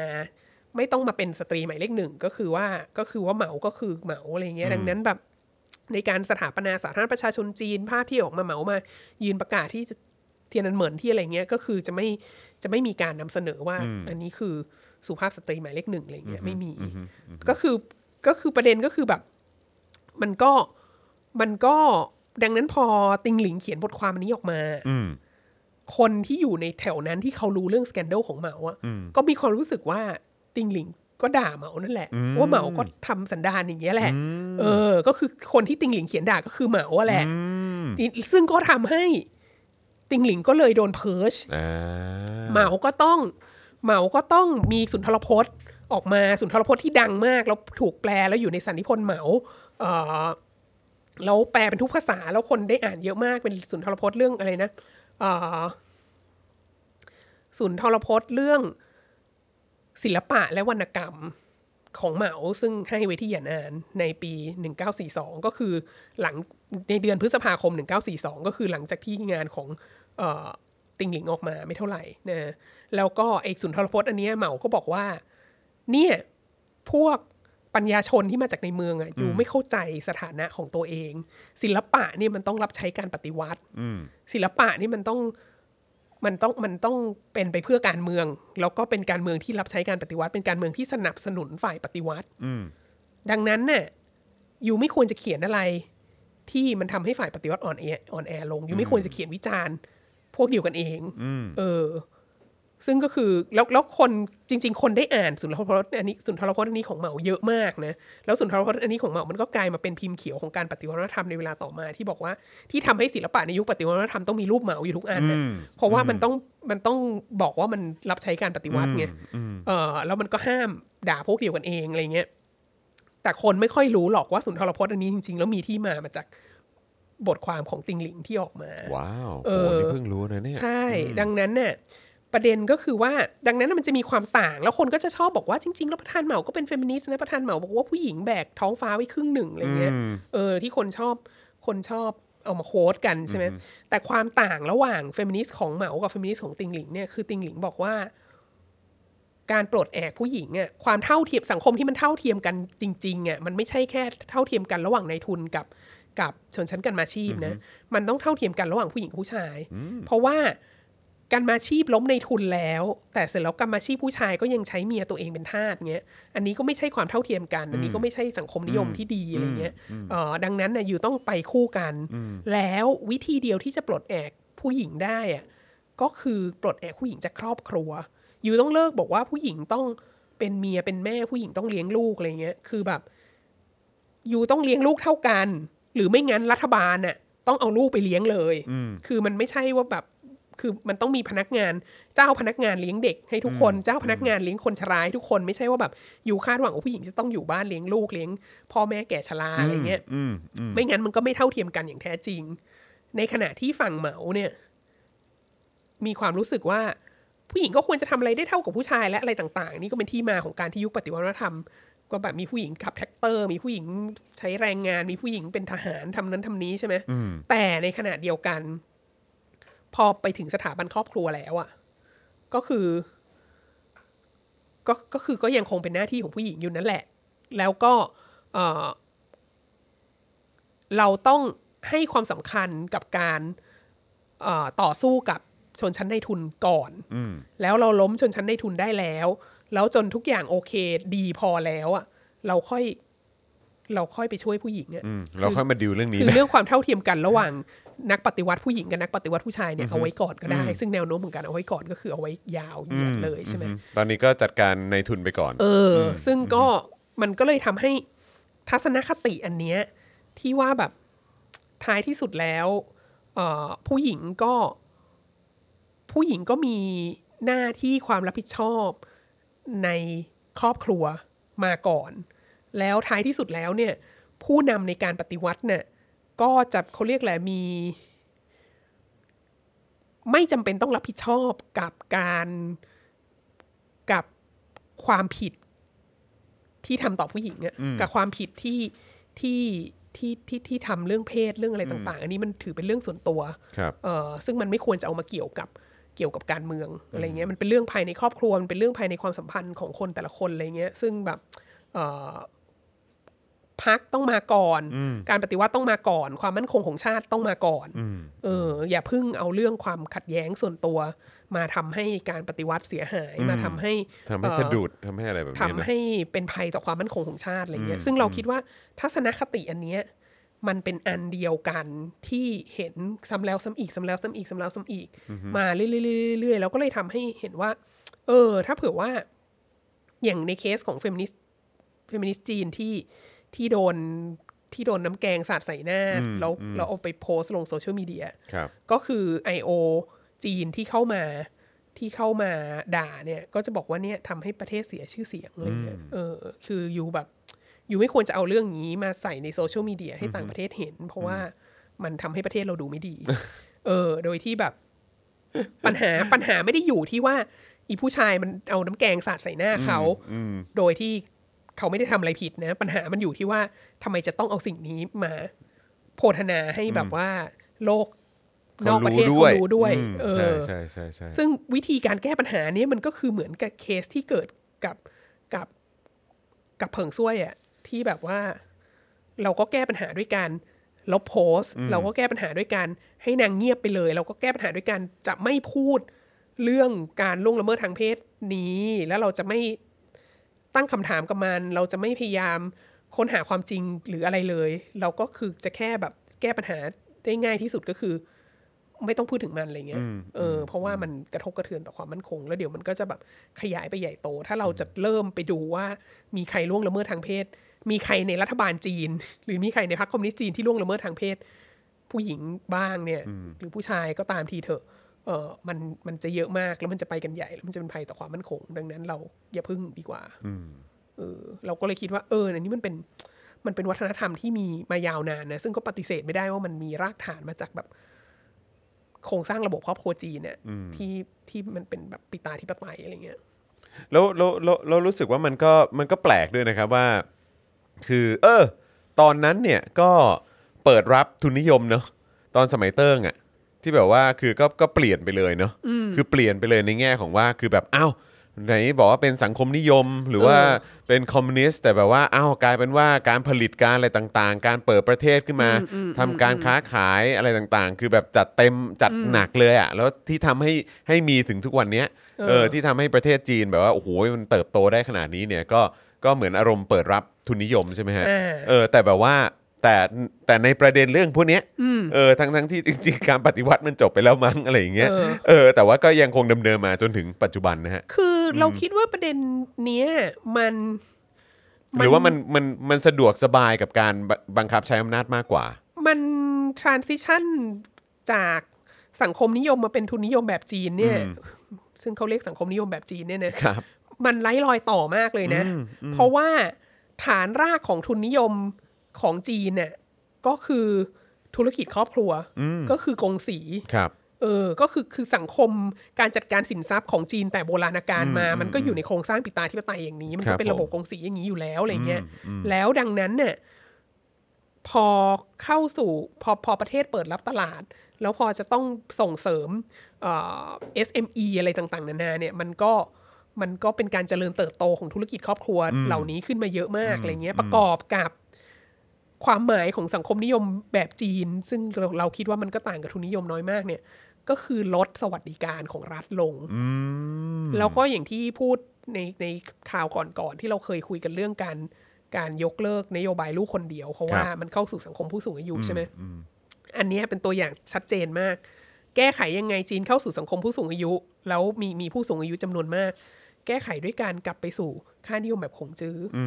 แบบระบบครอบครัวต้องกลับไปดูแล เออนะเราต้องมีรับความกผตัญญูครับลูกหลานผมต้องดูแลพ่อแม่ตัวเองอะไรอุ๊ยเงี้ยสะดวกเออเพราะว่าสะดวกดีจังถูกรัฐบาลก็ไม่ต้องแบบเออไม่ต้องรับผิดชอบอะไรรับผิดชอบเออดูแลผู้บริ ประชากรผู้สูงอายุที่มีอยู่เยอะมากเพราะตัวเองบังคับใช้นโยบายลูกคนเดียวมา 30 ปีอะไรเงี้ยแล้วก็แล้วก็เหมือนประเทศไทยด้วยนะตอนว่า ประเทศไทยก็เหมือนกันก็เน้นความกตัญญูกตเวทีนะใช่แต่ว่าไม่ได้ส่งเสริมการตั้งคำถามว่าเอาแล้วรัฐสวัสดิการอยู่ไหน ถูกต้องเอออือฮึแล้วก็ดังดังนั้นน่ะไอไออันเนี้ยการเข้าสู่ความเป็นทุนนิยมเนี่ยมันก็เลยมันก็เลยยิ่งแนวโน้มอะยิ่งยิ่งเปิดประ ยิ่งเปิดประเทศเข้าสู่ระบบตลาดมากขึ้น ยิ่งเป็นทุนนิยมมากขึ้น ยิ่งมีสวัสดิการของรัฐน้อยลงเนี่ย แนวโน้มของการที่จะแบบคาดหวังให้ผู้หญิงกลับเข้าบ้านไปทำกับข้าวเลี้ยงลูกซักผ้าดูแลผู้สูงอายุเนี่ย มันก็ยิ่งเพิ่มสูงขึ้นเออแล้วก็แนวโน้มของการที่จะขัดใจที่มีผู้หญิงออกมาตั้งคำถามมีเฟมินิสต์ออกมาตั้งคำถามว่าอันนี้ใช่ไหม อันนี้ถูกต้องไหม หรือมีคนออกมาโวยวาย เรื่องการถูกล่วงละเมิดทางเพศเนี่ยก็เลยก็ก็ยิ่งจะรับไม่ได้นะเขาไปใหญ่ เทรนด์เหล่านี้มันจะตามมามากใช่ยิ่งขึ้นนะใช่เออดูท่าทางแล้วคือมันมันเหมือนอารมณ์ล้มเป็นโดมิโนอะฮะเนอะมันเป็นมันเป็น feel นั้นจริงใช่ แล้วเรามันก็เลยมาถึงวันเนี้ยที่แบบ โอ้โห วิกฤตซอฟต์พาวเวอร์หนักมากคือเลือกที่จะเลือกที่จะเก็บ เก็บเผิงซ่วยดีกว่าเลือกเลือกที่จะตีกับเซเรนาวิลเลียมดีกว่าครับผมที่จะเอ่อ จัดที่การที่จะยอมจัดการหรือพูดเรื่องนี้แม้แต่นิดเดียว เออ ว้าว น่าสนใจมากครับ น่าสนใจ คือจมากริง ๆ แล้วแบบ ก็ให้เราก็สงสัยว่าก็ให้แบบให้ให้คนที่โดนกล่าวหามาแก้ตัวมันจะมันจะไม่ง่ายกว่าเหรออะไรเงี้ย แต่ว่าปัญหาก็คือพอแล้วไงเราแก้ตัวแล้วมันจะต้องมีคำถามตอบคำถามต่อไปอีกตอบไม่ได้หรืออะไรยังไงอะไรเงี้ยคือแบบก็เลยเลือกคือวิธีการนี้การที่ออกมายอมรับเนี่ย มันก็จะกลายเป็นว่าอ้าวท้ายที่สุดพวกเธอก็ผิดนี่ เออ พวกเธอก็พวกเธอพวกเธอก็ก็ทำผิดนี่ไหนมีใครทำผิดอีกหรือเปล่า ใช่ แล้วมันก็จะเหมือนเป็นการว่าเออมันก็มีคนออกมายอมรับ หรือมีคนออกมามาอะไรสักอย่างว่าใช่ แล้วแล้วมันก็จะนำพาไปสู่การแบบว่าเออเธอยอมรับตรงจุดนี้แล้ว แล้วส่วนอื่นส่วนอื่นคำถามมันจะตามมา ใช่ ไม่หยุดไม่หย่อนจริมัง นจะยาวโอ้มากโหเออคืก็อด้วยนี่ประกาศราชนีแหละค่ะท่านผู้ชมน่าสนใจนะคือก็ก็ก็อยู่ที่ว่าจะต่างฝ่ายต่างจะทนกันได้นานแค่ไหนก็เท่านั้นแหละเออนะครับเอิ่ม คุณดีเคบอกว่าล้มแน่ๆนะครับเอ่อคุณนนนนทวัฒน์บอกว่าแต่อย่าลืมว่าเราไม่สามารถดูแลพ่อแม่ปู่ย่าตายายได้ตลอด เพราะเราก็ต้องไปทำมาหาใชกิน่ถูเอกอต้องแล้วแบบเบี้ยผู้สูงอายุเท่าไหร่แปดร้อยบาทหนึ่งพันบาทอะไรเงี้ยแบบต่อเดือนเนี่ยเอาเอาไปทำอะไรได้สักกี่มากน้อย ครับค่ะ อืมคุณเดอะชิงถามว่าอาจารย์ครับ กงสีในไทยเนี่ยคนจีนมีลูกเยอะ แต่ในจีนเนี่ยมีลูกคนเดียว แล้วแบบนี้จะกระทบโครงสร้างไหมครับ อ๋อกระทบแน่นอนอยู่แล้ว แล้วก็คือคือ คือในยุคที่เป็นนโยบายลูกคนเดียวเขาก็เขาก็เอ่อเชื่อมโยงกันแบบคนในตระกูลแท้คนในเครือข่ายอะไรเงี้ย แต่ว่าหรือว่าแต่งงานกันมีลูกลูกสาวลูกสะใภ้ลูกอะไรเงี้ยมันก็มันก็มีการเขาเรียกอะไรความเข้มข้นของระบบกงสีมันก็อาจจะมีมีการลดทอนลงอะไรเงี้ย แต่ว่าเอ่อแต่ว่าอีกสิ่งเนี้ย ในระบบนโยบายลูกคนเดียวเนี่ยที่มันกระทบมากที่สุดเนี่ยครับก็คือตามหลักประชากรศาสตร์ง่ายๆอะคือถ้ามีมีลูกคนเดียวเนี่ยแปลว่า แปลว่าประชากรหนึ่งคนเนี่ยต้องดูแลผู้สูงอายุสองต้องดูแลผู้สูงอายุหกคนนะอ๋อหกเลยเหรอฮะ ก็คือพ่อแม่แล้วปู่ย่าตายายไงอ๋อโอเค แล้วแล้ว คนก็อายุขัยยืนยาวอ๋อใช่ขึ้นปู่ด้วยย่าตายายดังนั้นด้วยปู่ย่าตายายก็จะยังมีชีวิตอยู่ไปจครันบอายุเป็นร้อยปีคเงี้รัยบแล้วคแบรับบไอ้ห้องเต้น้อยที่เป็นห้องเต้น้อยตอนเด็กเนี่ยแล้วโตขึ้นมาอาแบยุกไปสิคะสามสิบเนี่ยแบบต้องแบกคนหกคนแล้วไหนจะลูกตัวเองอีก แล้วรัฐบาลบอกว่าอยากให้ทุกคนมีลูกสามคนอะไรเงี้ย ก็คือลูกสามคนแล้วผู้สูงอายุอีกหกคนอะไรเงี้ยคนหนึ่งคนแบกคนเก้าคนเนี่ยก็ก็โหดเหมือนกันครับผมค่ะ น่าสนใจครับนะฮะเอ่ออาจารย์ครับจีนจะมีโอกาสทำสงครามกับสหรัฐอเมริกาไหมครับ ไม่น่านะเอออันนี้ก็อันนี้ก็ก็คุยคุยกันอยู่หลายคนนะฮะก็มีคนตั้งคำถามว่า สงครามมันอาจจะช่วย ปลุกกระแสชาตินิยม แล้วสงครามก็อาจจะช่วยกระตุ้นอ๋อโอเคเศรษฐกิจได้ไหม แต่เราคิดว่ามันไม่เหมือนกันเคสของจีนกับเคสของอเมริกาไม่เหมือนกันครับคือเราก็ต้องยอมรับว่าอเมริกาก็สันดานเสียเหมือนกันว่าแบบเวลา โดยเฉพาะตระกูลบุชนะอืมคือเวลานึกอะไรไม่ออกอะ่ะครับก็ขับเคลื่อนเศรษฐกิจด้วยด้วยการทำสงครามครับแต่ว่าอย่างบุชทั้งผู้พ่อและผู้ลูกเนี่ยนะอืมเขาก็เลือกทำสงครามที่มันจะไม่ใหญ่มากอะ่ะ คือหมายถึงว่า เขาก็คิดคือเขาคิดว่าเขาเข้าไปแล้วเขาก็จะชนะแน่นอนอืมเออ อย่างอิรักหรืออัฟกานิสถานเนี่ยครับเขาก็เข้าไปถึงเขาก็ยึดได้เลยทันทีครับแต่เขาไม่ค่อยนึกว่าเขาถึงเวลาถอนทหารแล้วเขาจะทำไงอะไรครับเงี้ยผมแล้วแล้วจริง ๆ เราคิดว่าเขาไม่ได้คาดว่าอิตาลีบันมันจะทนทายาทขนาดนี้อะไรอย่างงี้ใช่ไหมแต่ประเด็น anyway ไม่ว่าจะอย่างไรก็ตามเนี่ยเอ่ออเมริกาบุกอิรักเนี่ยก็คือสู้กับซัดดัมอืมบุกอัฟกานิสถานก็สู้กับตาลิบันเนี่ย เท่านั้นซึ่งก็ต้องยอมรับว่าตาลิบันกับกับซัดดัมเนี่ยก็ก็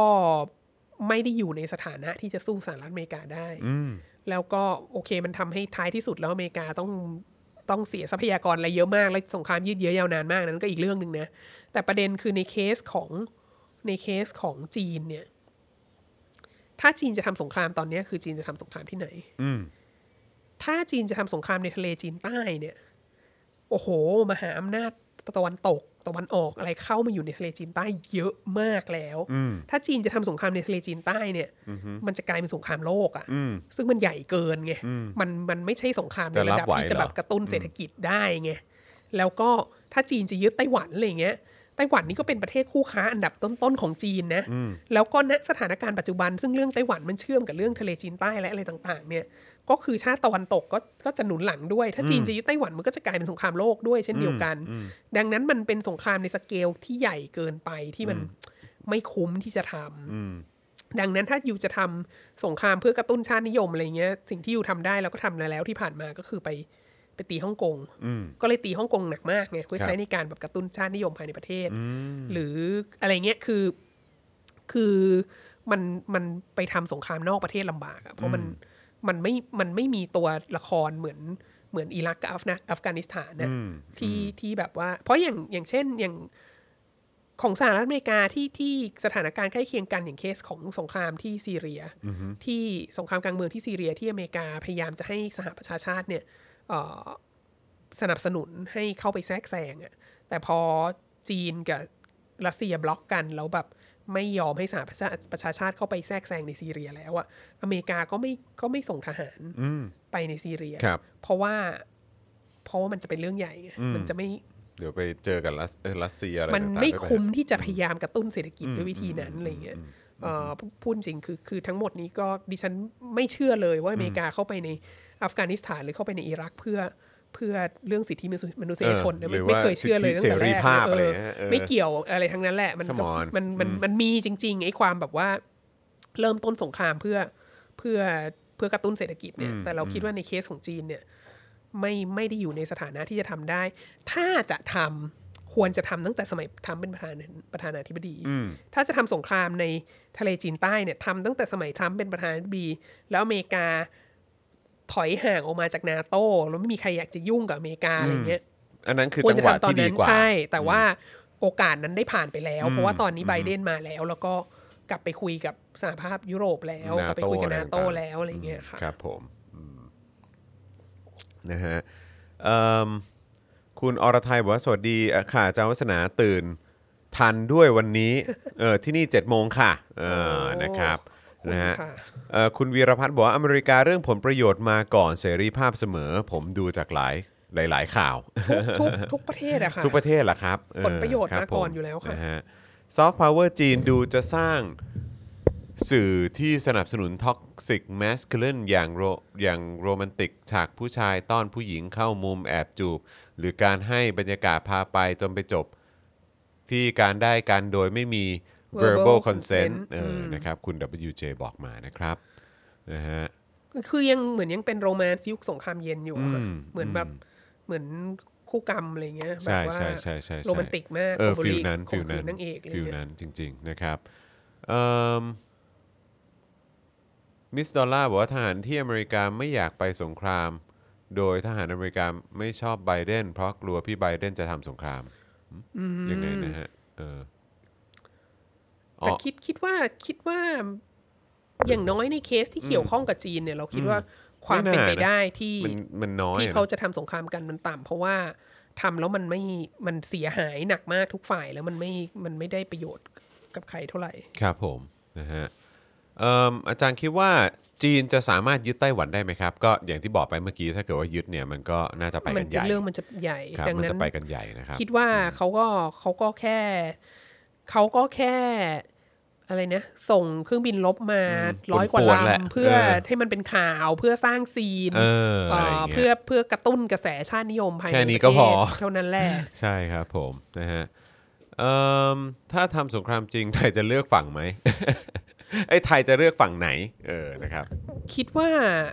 ก็คงต้องเลือกฝั่งที่ซื้อเรือดำน้ำอะเพราะว่าซื้อเรือดำน้ำเขาอะแล้วไปลบใน ทะเล แล้วจะเอาเรือดำน้ำที่ซื้อจากเขาไปสู้กับเขาเหรอครับผมเอออไม่ค่อย make sense เท่าไหร่นั่นน่ะสิครับอืมนะฮะเอ่อมีลูกออกมาเลี้ยงตัวเองตอนแก่ลูกโตมาในสังคม แบบนี้ยังเอาตัวเองไม่รอดก็มีเลี้ยงพ่อแม่ไม่ได้ก็หาว่าอากตันอยู่นะเออค่ะ นรับคุณจูเนียร์ exactly บอกมา ค่ะ คือแบบว่า คือที่ดิฉันจะพูดเลยค่ะ ไปคาดหวังกับลูกมากค่ะ น่าสงสารค่ะ ครับผมนะฮะ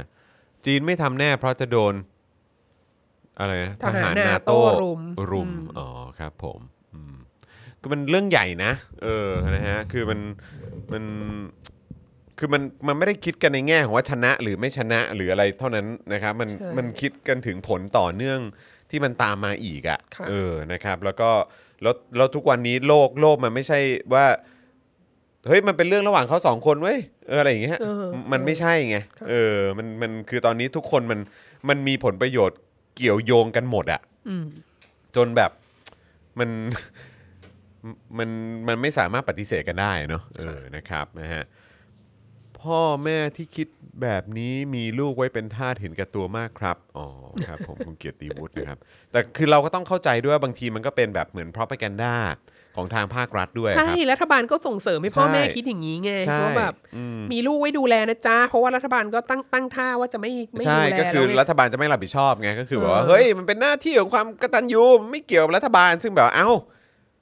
ใช่ได้ไงวะ เออ นะครับ ซึ่งมันก็ มันก็เลยเป็นแนวคิดที่แบบบางทีมันก็ส่งต่อ ส่งต่อ ส่งต่อกันมา ทั้งทั้งที่แบบข้อเท็จจริงแล้วก็คือรัฐก็ควรจะต้องดูแลประชาชนในประเทศตัวเองด้วยนะครับ นะฮะ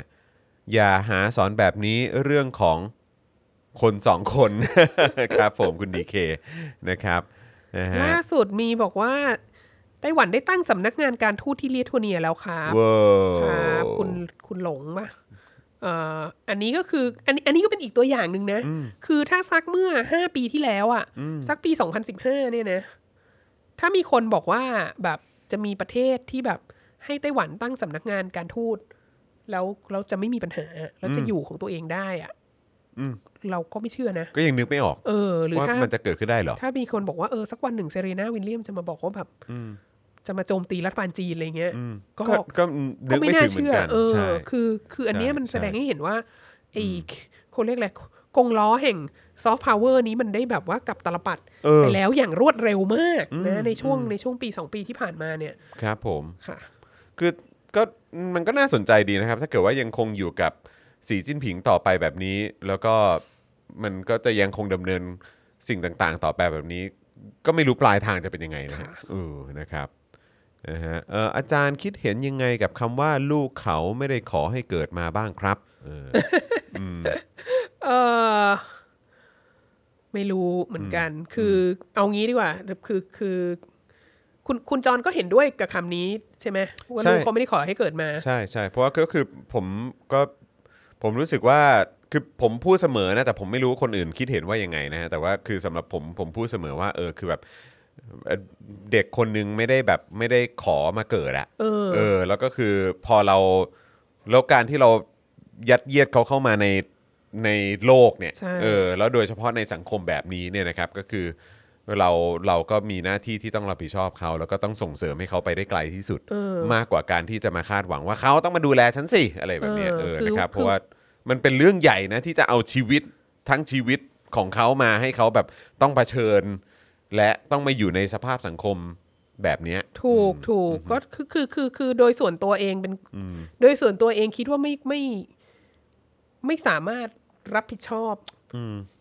ชีวิตได้ก็เลยก็เลยไม่ก็เลยตั้งใจไม่มีลูกอะไรไม่เงี้ยแล้วคือจริง ๆ แล้วอะมันเป็นเรื่องใหญ่มากนะเออเรื่องใหญ่มากที่รัฐบาลจะขอให้ ให้คนคู่หนึ่งหรือว่าครอบครัวหนึ่งเนี่ยมีลูกอะเออ เพราะมันเรื่องใหญ่นะ ใช่ เพราะมันความรับผิดชอบเยอะ แล้วก็มันก็ยังเป็นความรับผิดชอบในแง่ของอนาคตของของสิ่งมีชีวิตนี้ด้วยอะเออ ที่กำลังจะเกิดมา ใช่เออแล้วถ้ารัฐเนี่ยไม่ดูแลอะถ้ารัฐไม่เข้ามาช่วยแบบแบบที่สุดอะถึงที่สุดเลยอะคือมันก็จะไม่ได้ทรัพยากรมนุษย์ที่มันมีคุณภาพแล้วก็จะมาช่วยใช่ต่อยอดให้กับสังคมนั้นๆไงใช่ เออแล้วก็คือถ้าอันนี้แบบ ทิ้งทิ้งคว้างๆอะก็เหมือนแบบ เอ้ย พ่อแม่ก็ไปดูแลกันเอาเองอะไรอย่างเงี้ยมีค่าคลอดลูกให้แบบพันเอ่อหลักพันไปถึงหลักหมื่นแล้วก็แค่นั้นจบอะไรอย่างเงี้ยไอเรียนฟรีก็จริง ๆ ก็ไม่ได้เรียนฟรีขนาดนั้น แถมคุณภาพการศึกษาก็ไม่ได้ดีขนาดนั้นอะไรแบบเนี้ยเออเบิกค่า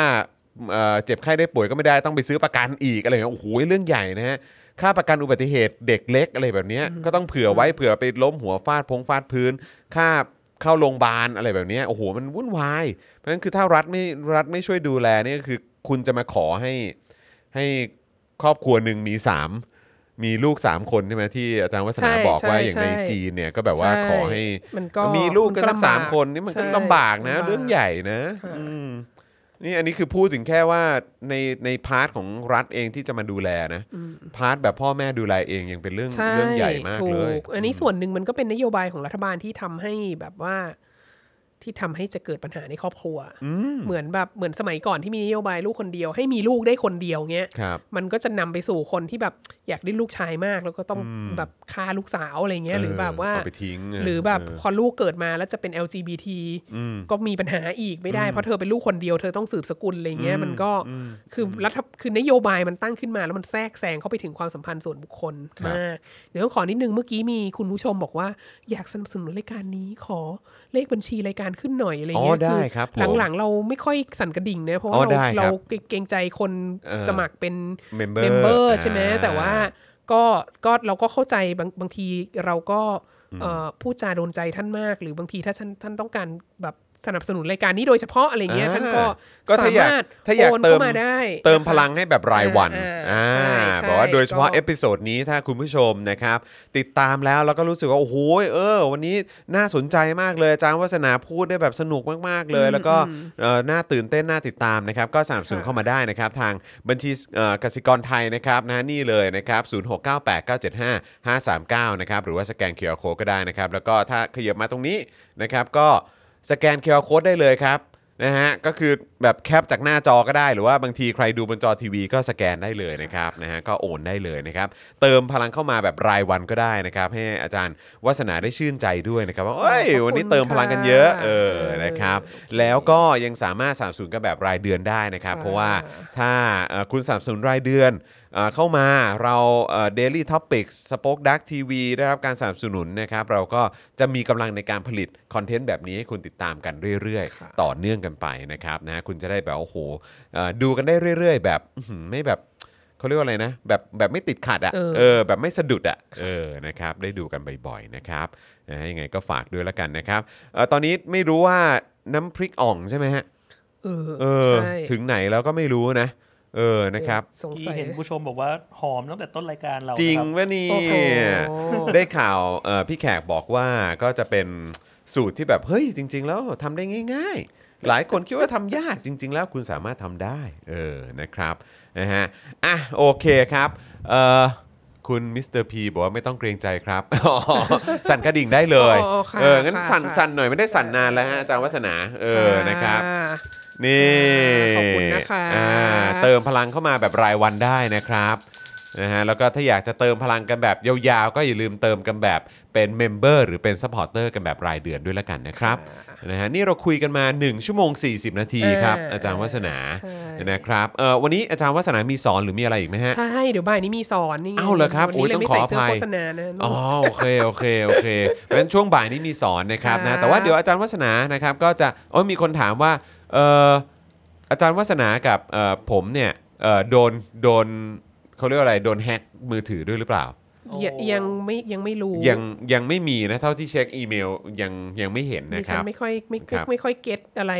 อย่างนี้เท่าไหร่อ่าคุณรัตินันลีบอกว่าเหมือนสั่นกระดิ่งเรียกเด็กมากินข้าวกลางวัน ใช่คือสั่นกระดิ่งเรียกตัวเองกลับไปกินน้ำน้ำพริกอ่องแล้ควรับอะไรผมนะฮะช้าไปเดี๋ยวไม่ทันใช่ครับกลัไปแล้วแบบหมดว่าก่อนแล้นะวคอะไรรับเงี้ยทีมไวงานกินหมดมากนะฮะใช่ครับผมนะฮะอะโอเคนะครับ ก็เดี๋ยว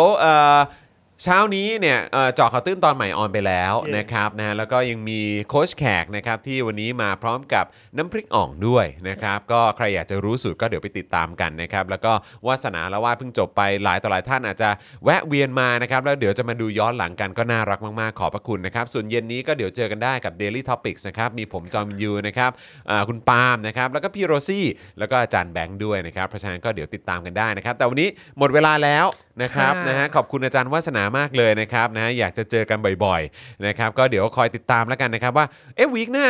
ลงคิวไว้หรือยัง week หน้าเป็นอาจารย์ไม่ได้เดือน no no no เดือนเออธันวาเนี่ยดิฉันมาได้วันเดียว โอ้ค่ะยโถเอ้ยคือวัน Christmas Eve นะคะโอ้ยเพราะเหตุว่าครับเพราะเหตุว่า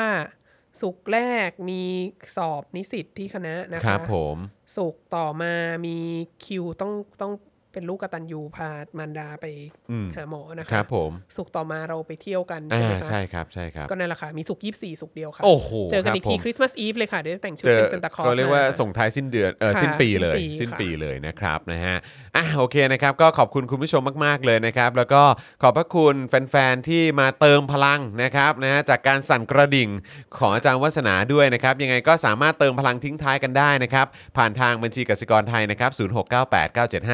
539 นะครับ หรือว่าสแกนเคอร์โคที่อยู่ด้านล่างนี้ได้เลยนะครับ นี่นี่นี่นี่นะครับผมนะฮะ ส่วนวันนี้หมดเวลาแล้วนะครับ เจอกับอาจารย์วัฒนาได้ใหม่ ค่ะในวันที่ในวัน24ธันวาคม ค่ะ Christmas Eve นะฮะ แล้วก็เดี๋ยวช่วงนั้นเราจะได้เจอกับอาจารย์วินัยนะครับ หรือว่าจะมีแขกพิเศษคนไหนมาหรือเปล่านะครับ ก็เดี๋ยวคอยติดตามกันได้นะครับผมนะฮะวันนี้หมดเวลาแล้วนะครับ ผมจอมยูนะครับ อาจารย์วัฒนาวงศ์สุรวัตรนะครับ แล้วก็อาจารย์แบงค์พวกเราสามคนลาไปก่อนนะครับ สวัสดีครัสวัสดีค่ะบสวัสดีครับ บ๊ายบายครับ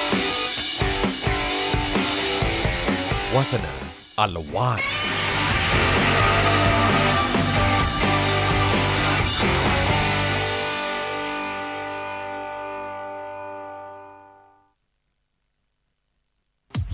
คุณผู้ชมที่อยากจะสนับสนุนเราผ่านทาง YouTube Membership นะครับ ง่ายนิดเดียวครับ แค่กดปุ่มจอยที่อยู่ข้างปุ่ม subscribe ใน YouTube Channel ของเรานะครับ เมื่อกดปุ่มจอยแล้วก็เลือกได้เลยนะครับว่าอยากจะสนับสนุนเราในแพ็กเกจไหน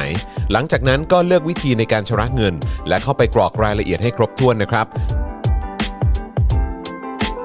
แล้วก็กดปุ่ม subscribe ครับ แค่นี้คุณก็เป็น member ของ Spoke Dark TV แล้วครับสำหรับคุณผู้ชมที่อยากจะเป็น supporter ให้กับพวกเรานะครับ คลิกเข้าไปที่หน้าแฟนเพจของ Spoke Dark TV และรายการในเครือของเราครับ แล้วกดปุ่ม Become a supporter นะครับ หรือกดปุ่ม Support Now ใต้คลิปรายการของเราก็ได้นะครับ แล้วเข้าไปเลือกเลยนะครับ ว่าจะชำระเงินทางไหนครับ ไม่ว่าจะผ่านบัตรเครดิตเดบิตเครือข่ายโทรศัพท์มือถือหรือ Wallet ต่างๆ ก็ง่ายนิดเดียวนะครับพอคลิกเข้าไปแล้วนะครับก็อย่าลืมใส่ข้อมูลและรายละเอียดให้ครบถ้วนนะครับ พอครบถ้วนแล้วก็กดปุ่ม subscribe ครับ แค่นี้คุณก็เป็น supporter ของ Spoke Dark TV แล้วครับ